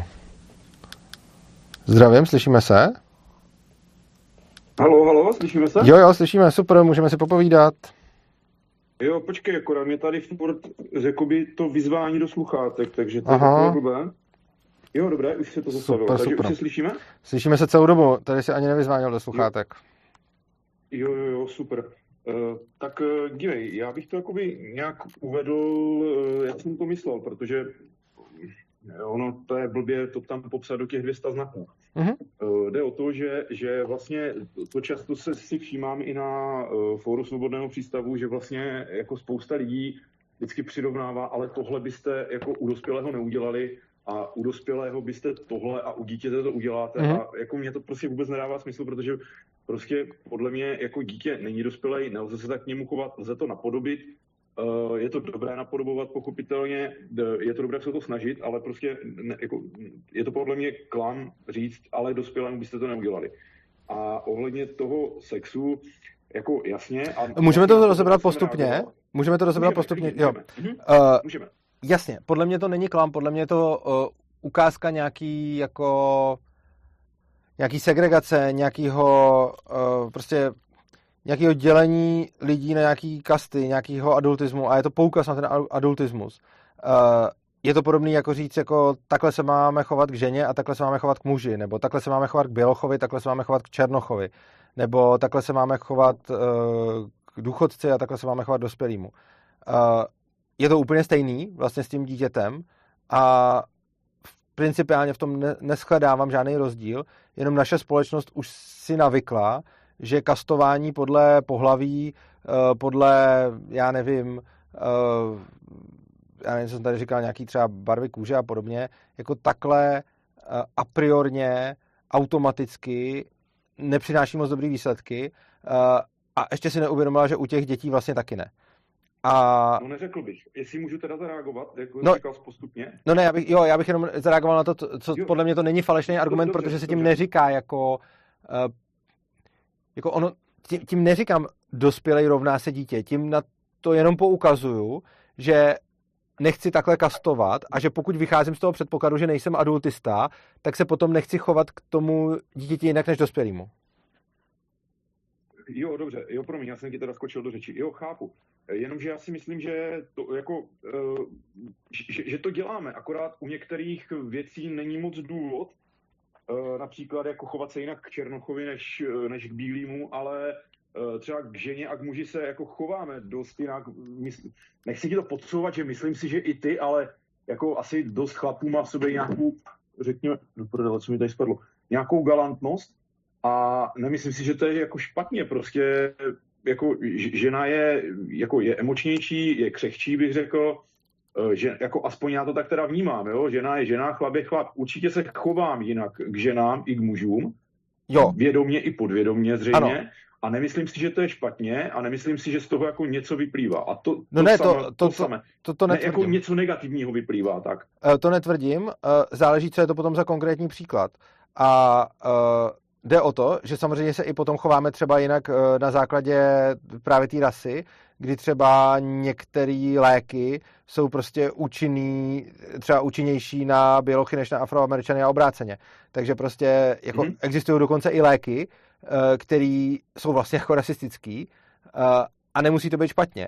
Stejně tak jako, já neříkám, že a priori každý chování k, k třeba k ženě jinak než k muži je a priori špatně, jenom říkám, že je dobrý si to uvědomovat a to, co si myslím, že se často jako používám, jako já to často používám jako, um, jakože chci, aby to dítě bylo rovnoprávný se mnou a stejně tak jako, i když se budu třeba k ženě chovat jinak než muži, anebo pokud bych byl doktor, tak bych předepisoval třeba v nějakých případech jiný lék Afroameričanovi a jiný lék, lék Bělochovi, uh, ale i v těchto těch případech uh, budu pořád nebudu zpochybňovat to, že jsem si s tím člověkem nějak jako roven na lidský úrovni. A podle mě, když se na fóru vyskytují tyhle ty připomínky, tak, jsou, tak se snaží ukázat, že se ten člověk k tomu druhému nechová jako k rovnému a snaží se na to poukázat ne jako, že by bylo blbý dělat jakýkoliv rozdíly, ale snaží se poukázat na to, že se nechová jako rovnocenně. No a to je právě to, jako co, já, co já rozporuju, že, že ne, nelze se chovat ve všech případech dítěti rovnocenně, protože to tak jakoby, jako není. Dítě se narodí, já to řeknu ještě takhle, dítě se narodí prakticky, jako, že za, za sebe nijak nezodpovídá, ani se o sebe vůbec nijak nepostará. A promění se v dospělého člověka, se kterým už lze jednat úplně rovnocenně, ne jako jako že bych s ním do té doby jednal nějak méně ceně. Já, já, jako je to nějaká semantika, jo? Ale uh, to, tohle to celé je proces. A my nemůžeme říct, kdy ten proces nastane, a v tom s tebou strašně souhlasím, že nelze říct, ty vole, v osmnácti letech si dospělý a od patnácti, lete, od patnácti let můžeš šukat. Já si myslím, že je to proces, u každého je jiný, ale rozhodně platí, že k dítěti se nelze chovat vždy a ve všech okol, za všech okolností rovnocenně. A o tom jsem tam právě vedl ty sáhodlouhé diskuze, že všichni, jako jsem tam dával tehda i takovou tu anketu, jestli si vzpomínáš, a právě proto jsem narážel na, ty, na to, kdo má a nemá děti, že vlastně používám nějaké fyzické tresty, nepoužívám, mám dítě, nemám dítě, a vlastně mě úplně strašně překvapilo, že největší odpůrci vlastně těch jako fyzických trestů byli ti, kteří nemají ty děti. A jo. Pak tam docházelo ke strašně zajímavým situacím. Už je to zase docela hodně. Můžeš, jo, jo, že je to, jako můžeš, ale je to už hodně. Tak jakože jde o to, že tam, při, že jako, já tě nechci vstupovat, ale jde o to, že tam dáváš šíleně moc jako faktů, který prostě bych, jo, jako jo, jo. Na to, jo. Já nevím, kolik máš času, víš, že si to chceš už chvíli ke konci, tak jako zbytečně to nerozvědět. Nejde úplně o čas, jako spíš o to, že když na mě nahrneš šíleně moc faktů, tak já prostě pak nebudu schopen na všechny reagovat. Chápu, já to udržím jo. v hlavě, tak klidně povídej. Uh, první věc, o který jsi mluvil, je, uh, že se chtějí k dětem chovat rovnocenně, ale tak to prostě není. Úplně stejný argument v minulosti používali právě pro ty ženy nebo Afroameričany nebo otroky a podobně. Prostě úplně stejně tak zaznívalo, oni se chtějí k otrokům chovat rovnocenně, ale tak to prostě není. Oni se chtějí chovat k ženám rovnocenně, ale tak to prostě není. S těma dětma je to podle mě úplně stejný a já bych vůbec nedělal tu kategorii jako na dítě a dospělej. Nevidím k tomu žádný důvod. Prostě a chovat se k někomu rovnocenně ještě neznamená, že ten člověk musí mít moje schopnosti a moje dovednosti, uh, jenomže to nemusí mít ani ten dospělej. A ta kategorie, ta hranice podle mě vůbec jako neleží mezi dítětem a dospělým. A potom jsem chtěl reagovat právě na to mít vlastní děti a nemít vlastní děti. Uh, jako to, že někdo má zkušenosti s tím rodičovstvím, ještě neznamená, že ten, kdo ty zkušenosti nemá, tak na to nemůže mít jako nějaký názor, který může být relevantní. A kolikrát jako, já nevím, teď dám jako schválně hodně extrémní příklad, jo. Uh, je, je to hodně extrémní příklad, který bude i emoční, ale ch- není to emoční argument. Chci se k tím, chci tím něco ukázat na extrému, jo. Říct třeba, Pohodě, dávej. Když se budu ptát lidí, jak se chovat k židům, tak ty, co byli dozorci v koncentráku, budou odpovídat výrazně jinak než ty, kteří nebyli dozorci v koncentráku. A tím pádem teda ty, co byli dozorci v koncentráku, by měli vidět líp, jak se k těm židům chovat v dané situaci. Což není pravda. A podle mě to, že člověk nemá dítě, ho nemusí... A mimochodem, ty jsi říkal, jako, že u mě děti věšku, a tak já jsem vychoval tři děti, jo, takže jenom jako, že není to, že bych se nedostal do nějakých jako situací, kdy prostě funguju s dítětem v jedné domácnosti. A bylo tam těch dětí i víc. Ale myslím si, že to, že někdo tohleto nezažil, to ještě neznamená, on to zaprvé mohl zažít z té druhé strany, nebo jako každý to asi zažil z té druhé strany, kdy byl dítě, to je jako jedna věc. A druhá věc je, že to, že nemá děti, sice znamená, že nemá ty zkušenosti, ale taky znamená, že se nemohl dostat do nějaký, že se nedostal ještě do nějakého vlastního emočního biasu, kdy šíleně často se děje to, že lidi mají pocit, že ta situace nemá řešení, protože ho nevidějí. A čím díl ho nevidějí, tím více přesvědčí o tom, že to nemá řešení. Ale já často vidím, že to tak není. A často vidím, že prostě, když třeba přesně v tom ješku přistupujeme, takže ty děti prostě trestat nebudeme a nebudeme je k ničemu nutit, tak se často může zdát po x hodinách, že ta situace nemá řešení. Ale prostě ono stačí díl a díl hledat. A potom to řešení člověk najde. Zatím jsme ho vždycky našli. A tím, že někdo tu zkušenost má a osvojí si to, že to jde silou, tak potom přestane mít ochotu hledat ty cesty, kdy to silou nejde. Takže prostě já mám pocit, já neznám nesilové řešení, tak použiju silové řešení a dojdu podle mě k naprosto mylnému závěru, že nesilové řešení neexistuje. A čím víc udělám tuhletu zkratku, tím víc si budu jistý, že nesilové řešení neexistuje. No, tam mám právě ten obrovský problém a proto já jsem mluvil o těch dětech a nedětech. Já teda upřímně nevím, jako, jak, jak myslíš, to vychoval děti, ale to je tvoje soukromí, nebudu do toho vůbec jako zasahovat, protože já jsem mnohodně na těch lidech viděl. Já mám tři nevlastní děti. Jako řeknou, jo, dobrý, fair enough, jo, ne, neříkám jako vůbec nic, jo, já teďka zaměřuju na to, že prostě viděl jsem tam u těch lidí uh, a často to vidím, uh, že prostě já dávám, já dávám nějaký příklad a oni, no ale ty jsi jako, ty zvolil z nějaké řešení a, ty, a ono určitě existuje jiné, já teď teďka momentálně neřeknu jaké, ale určitě ano. Existuje a ty to jenom nenašel. Jo. A jako do, dobré, hezké, ale potom jako přijde, že teda tam chybí ty zkušenosti z praxe. Řeknu příklad, prostě dítěti je, já nevím, prostě tři, čtyři roky je nemocné, má vysoké horečky, jdeme k doktorovi a on musí jako vyloučit bakteriální infekci, takže se měří C R P. To dítě má strach z té injekce, nebo z injekce, vlastně u dítěte do určitého věku se to řeší píchnutím do prstu, že jo, a odebrání tou kapilárou, nebo jak se to jmenuje. A jako, sorry, ale některé dítě to podstoupí, a to zase u toho, že každé dítě je jiné. Některé dítě to podstoupí dobrovolně, podstoupí to pod vysvětlením, nebo po vysvětlení, podstoupí to prostě nějakým způsobem. U některého dítěte to jako Urzo nejde. Jako prostě ne, nejde, dobře, ať zase nedělám kategorické vyjádření. Jako po zvážení všech okolností, které jsou, si v noci na pohotovosti, i, i kdybys měl úplně v prdeli to, jak dlouho tam budete a jak dlouho, jako kdo čeká před tebou, kdo čeká za tebou, jak dlouho ta sestřička jako to bude jako řešit, tak tyjo, my jsme teda měli jiný problém, třeba s nohama malý, jako je strašně háklivý na nohy a jako nechtěl stoupnout na takovou prostě kravinu bosí a tyjo, jako, ne, jako, ne, jako nefungovalo nic, dvě hodiny jsme tam byli, dvě hodiny jsme mu vysvětlovali a to už bylo, že jsme měli jet kámo na výlet, který on miluje a bylo jako, že nepojedeme, když to neudělá, bylo to po dobrém, bylo to po zlém a jako nakonec stejně se došlo k tomu, že prostě jsem ho musel čapnout, postavit ho na to a jako bylo, jo. A to no ještě nemusel, jako, to jo, ještě a, byla alternativa... A jako, jako, a p... Jenom, jenom, jenom ještě prosím tě krátce. A to mně přijde, že vlastně tohle je ta osobní prožitá zkušenost versus takový, a teď pozor, teď nemyslím tebe, prosím, fakt si to nebra, neber osobně, ale setkal jsem se s ním právě na tom foru, takový ty knížecí rady jako, no málo, nevyzkoušel jste všechno. Jako asi nevyzkoušel, tyjo. Ale no, tam jako, chybí... byl jsem v nějaké situaci někde jako, a vyzkoušel jsem toho jako sakra hodně a prostě to dítě se jako nedalo jinak než chytit a nechat ho píchnout do toho prstu, aby jsme vyloučili jako nějakou bakteriální infekci a on nám jako v té čtyřicítce horečce ještě jako skolaboval nebo já nevím, whatever. Jako, rozumíš mi, kam mířím? Rozumím, ale pořád tam třeba vidím minimálně jednu možnost a to je, že ty vycházíš z toho, že musí být provedeno to vyšetření, což je podle mě předpoklad, který tam máš. Jako, jedna věc je to, co říkají ty lidi, že by mohl existovat jiný způsob a jako nebyl jsem jako s tebou na pohotovosti, ale jak říkám, jako vychoval jsem tři na vlastní děti a zažil jsem spoustu situací, kdy, kdy byly problémy. Uh, takže jako není to, že bych dával jako úplně knížecí rady. Navíc jako uh, k tomu mám jako dvě věci. První, že ty vlastně vycházíš z toho, že to vyšetření musí proběhnout. Uh, je taky možno, že to vyšetření nemusí proběhnout. To je jako jedna věc. A druhá věc je jako nebo vlastně tři mám. Existuje spousta rodičů, který k těm dětem tím respektujícím způsobem přistupujou. A není to o tom, že jsou to ty děti, ke kterým se dá přistupovat.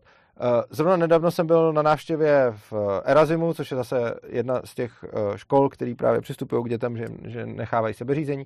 A tam mi vyprávěla o svých vlastních dětech, který nechávala o lékařských zákrocích rozhodovat od jejich tří let.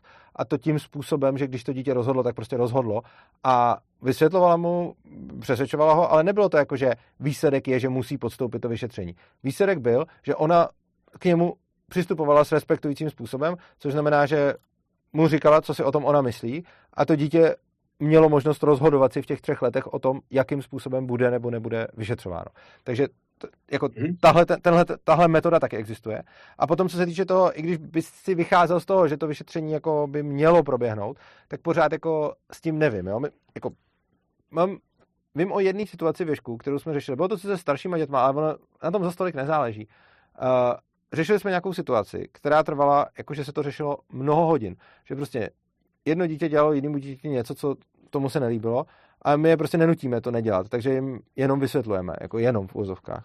A prostě s nimi o tom mluvíme. A prostě odpověď byl ne. Já, já, to... tuhle, historku, já tuhle historku jo. znám, jenom, jenom tak, že jestli chceš prodělat. Jo, ale, jako, pohodě, jo, ale bylo to, ne, já to budu dál dělat a trvalo to mnoho hodin, jako tohleto vysvětlit. A já jsem tam viděl spoustu těch momentů, kdy si řeknu, aha, tak tady přesně si ten jako rodič může říct, no tak ono to podobným nejde. A tak to uděláš pozlim a ono to pozlim jakoby jde, jako jiná věc je, že to bude mít jako šíleně moc blbých dopadů, ale potom to začneš pozlim dělat už častěji a dojdeš k tomu, že to pozlim nejde. Ale když prostě máš tu, uh, když tam máš tu stopku, když tam máš tu svoji ideu, když tam máš to svoje přesvědčení, že to dítě prostě nutit nebudeš, tak uh, to neuděláš a v ten moment prostě hledáš řešení tak dlouho, dokud ho nenajdeš. A našli jsme. Akorát to trvalo fakt jako mnoho, mnoho, mnoho, mnoho hodin a mnoho schůzek a prostě nějakým způsobem jako jsme se k tomu řešení dopracovali. Ale je to přesně o tom, jestli to tomu chceš nebo nechceš věnovat a jak moc tomu dítěti budeš důvěřovat a jak moc mu jako s ním budeš zacházet jako s rovným a ono potom mimo jiné když s tím dítětem zacházíš jako s rovnem a důvěřuješ mu, tak ono daleko víc vyslychává tvoje argumenty, než když s ním zacházíš z pozice síly, tak se potom daleko častěji zasekne. No, tomu já rozumím, jenomže to přesně tohle, co jsi zmínil, je o tom, že já tam potom vyvažuju, nebo já tam potom jako optimalizuju jakoby dvě věci.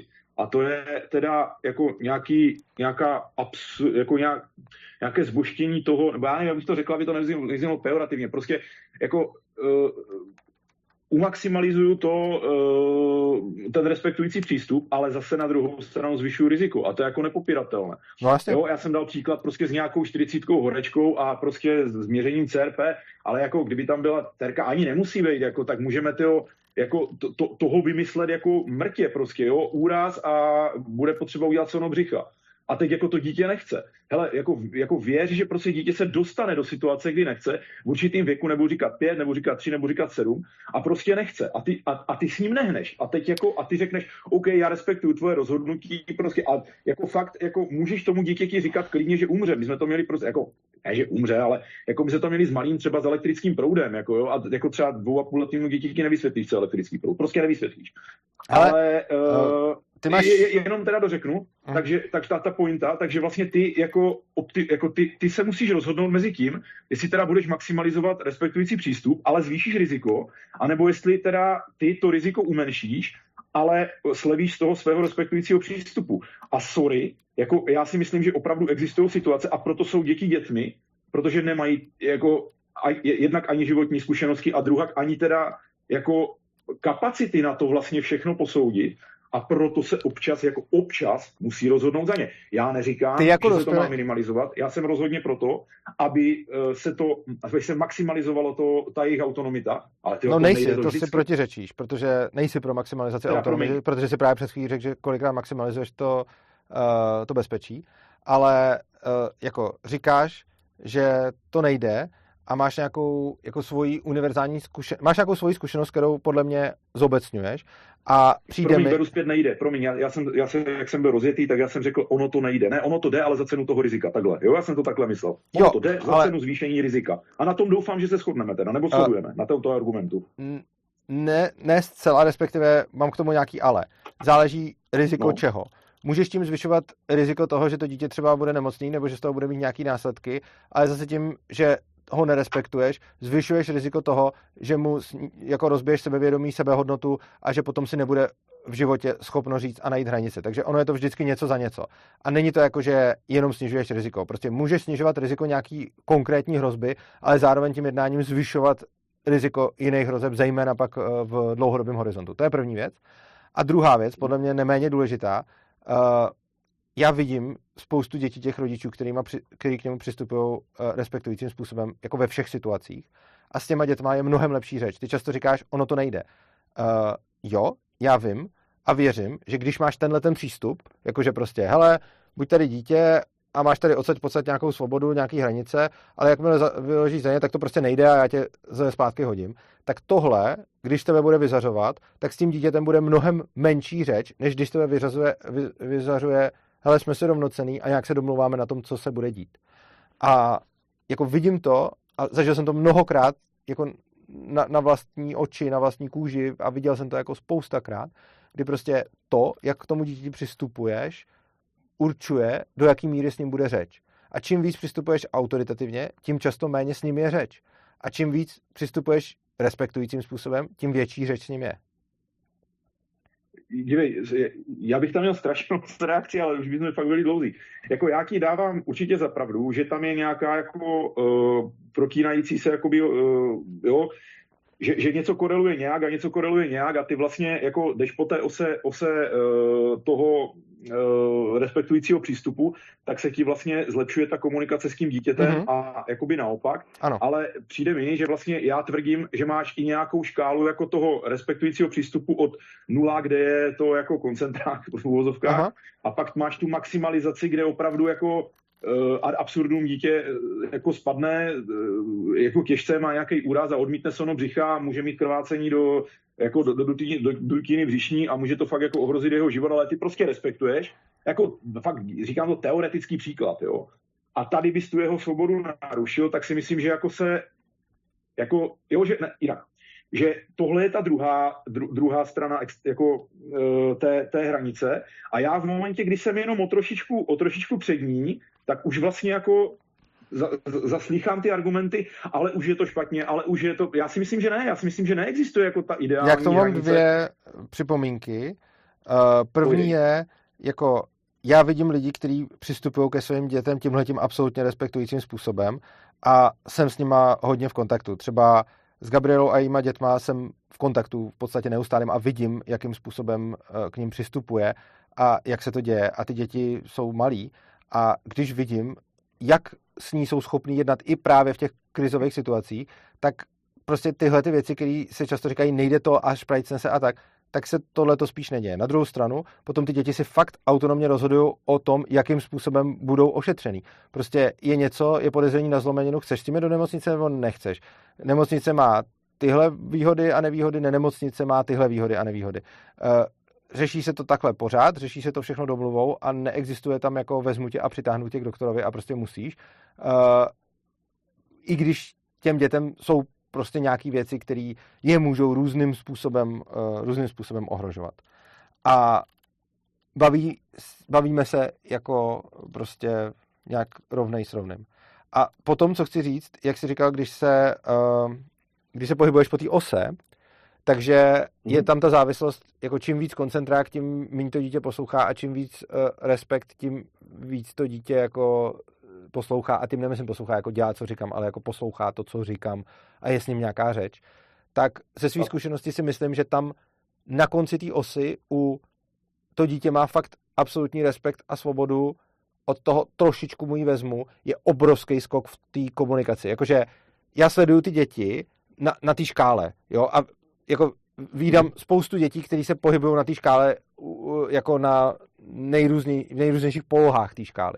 A přijde mi, že když bych to měl zanést do nějakého grafu, jako kolik má to dítě svobody a respektu a jak rozumně se s ním dá komunikovat i v těžkých situacích, tak si myslím, že když bychom to třeba dali jako, že svoboda a respekt od nuly do stovky, kdy nula je prostě koncentrák a stovka je ten absolutně respektující přístup, tak vnímám, že mezi devadesátkou, devítkou a stovkou je obrovský skok uh, z hlediska toho, uh, jakým způsobem to dítě potom komunikuje. A to si myslím, no, že... Já... A takových dětí tam právě vidím hodně, čili to mám na docela velkém vzorku, že fakt jako děti, s kterými je zacházeno jako téměř s respektem, ale ne zcela, a pak jsou tam děti, s kterými je zacházeno jako zcela s respektem, tak ten, jako ta, ten rozdíl je propastný. Podívej, beru, nemám takový vzorek asi jako ty, jakože ne, ne, nerozporuju, já se třeba myslím, že tam ještě jako může hrát roli to, že prostě korelace kauzalita, jo? Že prostě to, že ty máš dítěti absolutně respektující přístup, ještě zároveň jako taky znamená, že prostě tyhle, tyhle, tyhle lidi bude dost asi spojovat jako spoustu jiných věcí, mm-hmm. které na to, na to budou mít vliv taky. Jo. Prostě je to takové to, jak prostě, když, já nevím, prostě zkoumali děti ze svobodných škol, tak věřím tomu, že tam jako bude určitě korelace svobodná škola versus jako lepší život, ale taky asi do svobodných škol dávají e, děti zase nějací rodiče, kteří pak jsou nějak se doma chovají, takže ty děti potom i můžou mít lepší život díky tomuhle. Asi by to bylo fakt jako na hodiny. Jako jo, já si myslím, že se víceméně shodujeme, jenom, jenom jako, no, bylo by to na strašně dlouhou jako dobu, takže nebudem to asi větvit už dál. Jako, jako okay. asi, asi s, s něčím s tebou souhlasím, s něčím jako mám výhrady, ale jako asi nejsme úplně, jako, že bychom se nějak jako neshodovali. Dobrá, osobně. Tak já ti moc děkuju za zavolání, měj se krásně. Jo, já taky. A jsem vlastně rád, že dneska, dneska hodně voláte, takže dík za to. A už to budeme pomalu chýlit ke konci, protože už se blížíme ke třem hodinám. Tak já bych si dovolil udělat takové shrnutí toho všeho, co tady dneska zaznělo. Za první jsme se bavili o svobodné vůli. Jo, a mezi tím, co budu dělat shrnutí, vy můžete psát ještě komentáře, na který můžu třeba nějak zareagovat. Uh, nicméně bavili jsme se o svobodné vůli. Říkali jsme, že za předpokladu, že svět by byl deterministický, tak by uh, pravdě, pokud by svět byl deterministický a zároveň by naše vědomí bylo jenom uh, jako um, vytvořeno přímo těma neuronama, tak za takový případu bychom svobodnou vůli neměli. Uh, v případě, že svět není deterministický, tak to může a nemusí znamenat, že máme svobodnou vůli. Uh, neurověda udělala pokusy, které dokazují, že v některých případech jedeme na autopilota a že často, nikoli vždycky, ale často si to ani nemusíme uvědomovat, což podle mě nedokazuje, že nemáme svobodnou vůli, ale dokazuje to, že často jedeme na autopilota. A uh, deduktivní filozofické argumenty proti svobodné vůli uh, dokazují, že v nějakých konkrétních situacích, kdy se rozhodují z nějakých hodně uh, uzavřených možností, typu chtít, nechtít, uh, tak vlastně tam řeším ten problém s tím, že buď chci nebo nechci, i když to můžu změnit, tak tomu potřebuju to chtění, což znamená, že vlastně to, co chci, na mě nezávisí. Na druhou stranu, proti tomu jsem přines protiargument, že to uh, na mě může záviset za předpokladu, že se od toho nějak poodstoupím a zvolím si nějaké svoje jako životní směřování, z kterého potom můžou uh, vyplývat ty další alternativy. A přijde mi, že, to, že tam hodně zase záleží na tom, jestli je to uzavřený nebo otevřený rozhodování.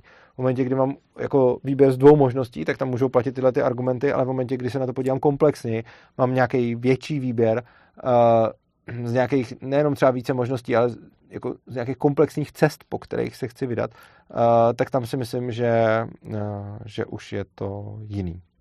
No a uh, potom, a to je podle mě jako nosná myšlenka tohoto livestreamu, uh, je podle mě jako důležitý si uvědomit, že bez ohledu na to, jestli máme nebo nemáme svobodnou vůli, já věřím, že máme, ale je to pouze nějaká moje víra, nemám proto žádný důkaz, stejně jako jsem přesvědčený, že neexistuje důkaz pro opak, takže tady si můžeme jako vybrat, co nám dává větší smysl a kdo čemu věří, tak uh, si myslím, že na libertariánství, na rakouskou ekonomickou školu a na ANCAP tohle to nemá absolutně žádný vliv, protože buď budeme přistupovat k lidem jako ke svobodným bytostem, kteří si uh, volí, co dělají, a potom prostě je to jasný, a nebo k něm budeme přistupovat jako k deterministickým strojům, ale potom nám vnější pozorování ukazuje, že tyhle ty deterministické stroje fungují líp v decentralizovaném prostředí volného trhu, než v centralizovaném prostředí státu. Takže, uh, takže tohle je podle mě jako hodně důležitý a je to asi ten jako zásadní závěr. A jo, možná bych ještě potom řekl, že přijde mi, že jakýkoliv silný, silný názor na to, že určitě máme nebo že určitě nemáme svobodnou vůli, bude podle mě podmíněný nějakým asi emočním třeba strachem nebo něčeho takového autora toho názoru, nebo že ten člověk nějak nutně potřebuje, protože my nemáme důkazy ani pro jedno. A je spousta lidí, kteří jsou o něčem jako strašně silně přesvědčení, že tak to prostě je. Já třeba uh, si myslím, že svobodnou vůli máme, ale nedokážu to dokázat a nějak mě to jako ne...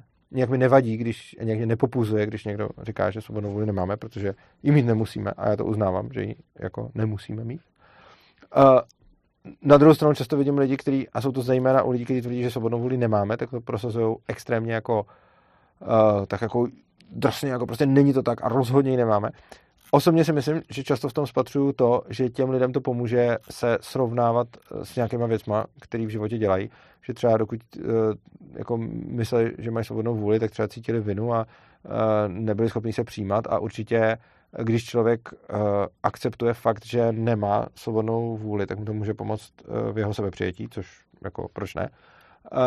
Jediný co, tak si myslím, že asi není úplně nutný se potom dostává do toho extrému, že jako sto procent nemám svobodnou vůli, abych se mohl přijímat, protože jinak by to bylo hrozný, protože bych se nedokázal odpustit. A myslím si, jako věci, které jsem udělal, nebo bych cítil nějakou vinu. A myslím si, že s těma věcma lze pracovat i jinak a že nepotřebuju, že není potřeba berličky, uh, nemám svobodný vůle k tomu, abych uh, prostě přijal sám sebe. Ale je to pravděpodobně berlička efektivní a pokud někomu funguje, tak asi proč ne, ale přijde mi, že, jako asi pro začátek dobrý, ale přijde mi, že potom je stejně dobrý se to naučit uh, i s tím, že bych tu svobodnou vůli měl. Tak, mezi tím se tady rozjelo pár otázek. Tak jo, já jdu do otázky a skončíme stream. Herzvong, trochu mimo téma dotaz na Urzu. Změnil jste od rozhovoru s panem Rotou jakkoliv názor na míru závažnosti klimatické krize? Děkuji za odpověď. Uh, já si vlastně nepamatuju, já si nemyslím, že jsem mluvil o tom, že by klimatická krize nebyla závažná. Já si myslím, že jsem, a pokud jsem o tom mluvil, tak si to nepamatuju, takže to nedokážu říct. Ale to, co jsem podle mě říkal, je, že nemáme dokázaný, že je způsobena člověkem, k čemuž mi Martin Rota dodal argumenty, že to sice není dokázaný, ale že z toho, co víme, na tom člověk bude mít pravděpodobně nějaký podíl, i když zase jako těžko říct, jak velký. A já myslím, že jsem ale nikdy netvrdil, že by klimatická krize jako nebyla závažná, jenom si myslím, že to, co pořád tvrdím, je, že jako volný trh dokáže řešit líp než stát. To je asi celý, ale Je možné, že jsem tam třeba říkal něco, co už si nepamatuju, takže pokud to tak je, tak mi to můžete připomenout. Mimochodem asi tady zase budu mít brzy Martina Rotu. Tak jo, díky za super livestream, děkuji za pozornost. Dál tady je Nasser Al-Lamach se ptá, co otázka zla.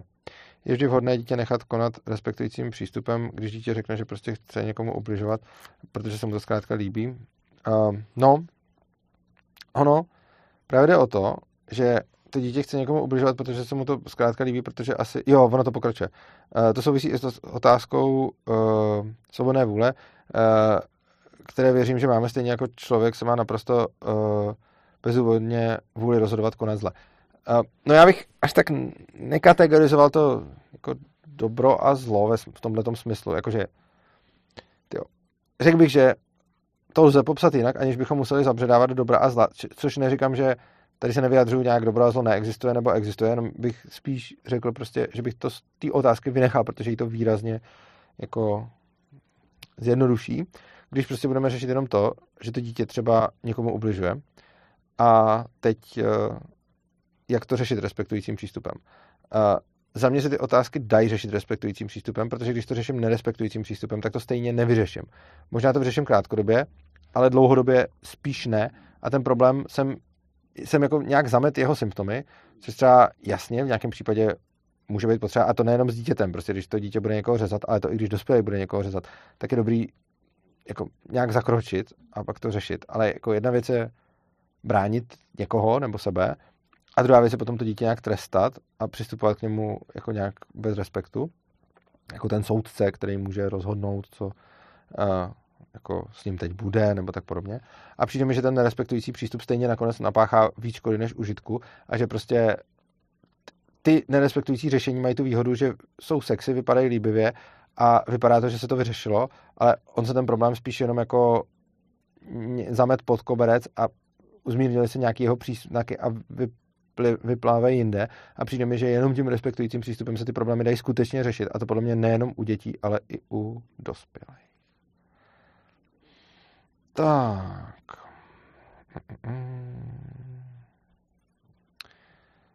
Teď. Jo, Toulavá duše píše, doufám, že máme svobodnou vůli, ale kazí mi to mé vlastní myšlenkové pokusy a úvahy, takže jsem v tomto směru hledající. Jo, já jsem taky hledající. Mně právě naopak přijde, že tu svobodnou vůli máme, ale zase, jako,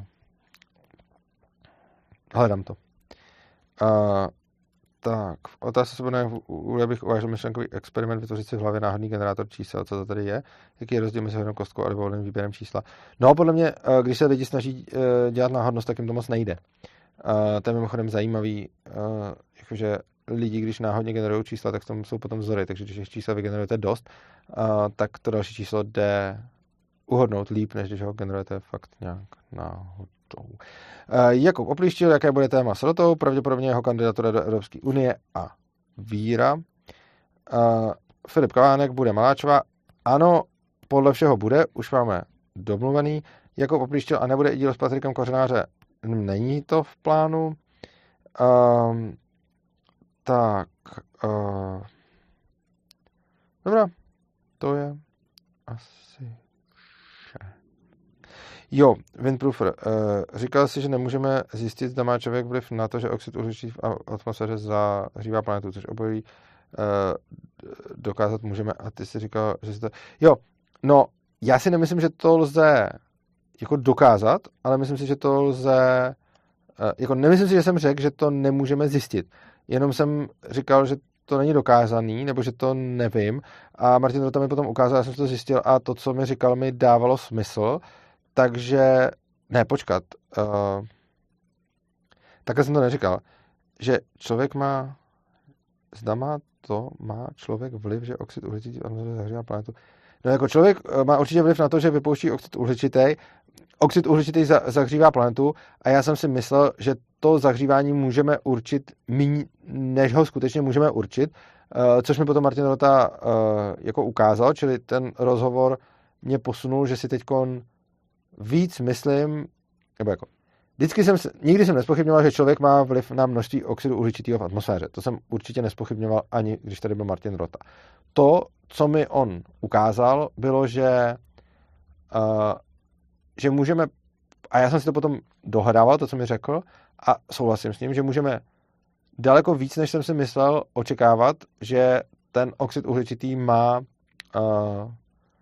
jak to říct, dopad na tu teplotu.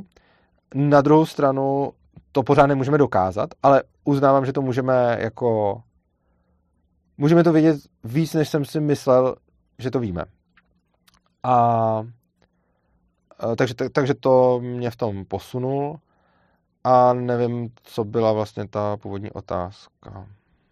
Ale jo, prostě nějakým způsobem posunul můj názor. A neposunul ho v tom, jestli to zvládne líp trh nebo stát, ale posun, ani v tom, jak uh, vážná je ta klimatická krize a ani v tom, kolik člověk vypouští oxidu uhličitého do ovzduší, posunul ho v tom, že si teďkon víc myslím, že existuje silnější souvislost mezi oxidem uhličitým v atmosféře a teplotou a planety.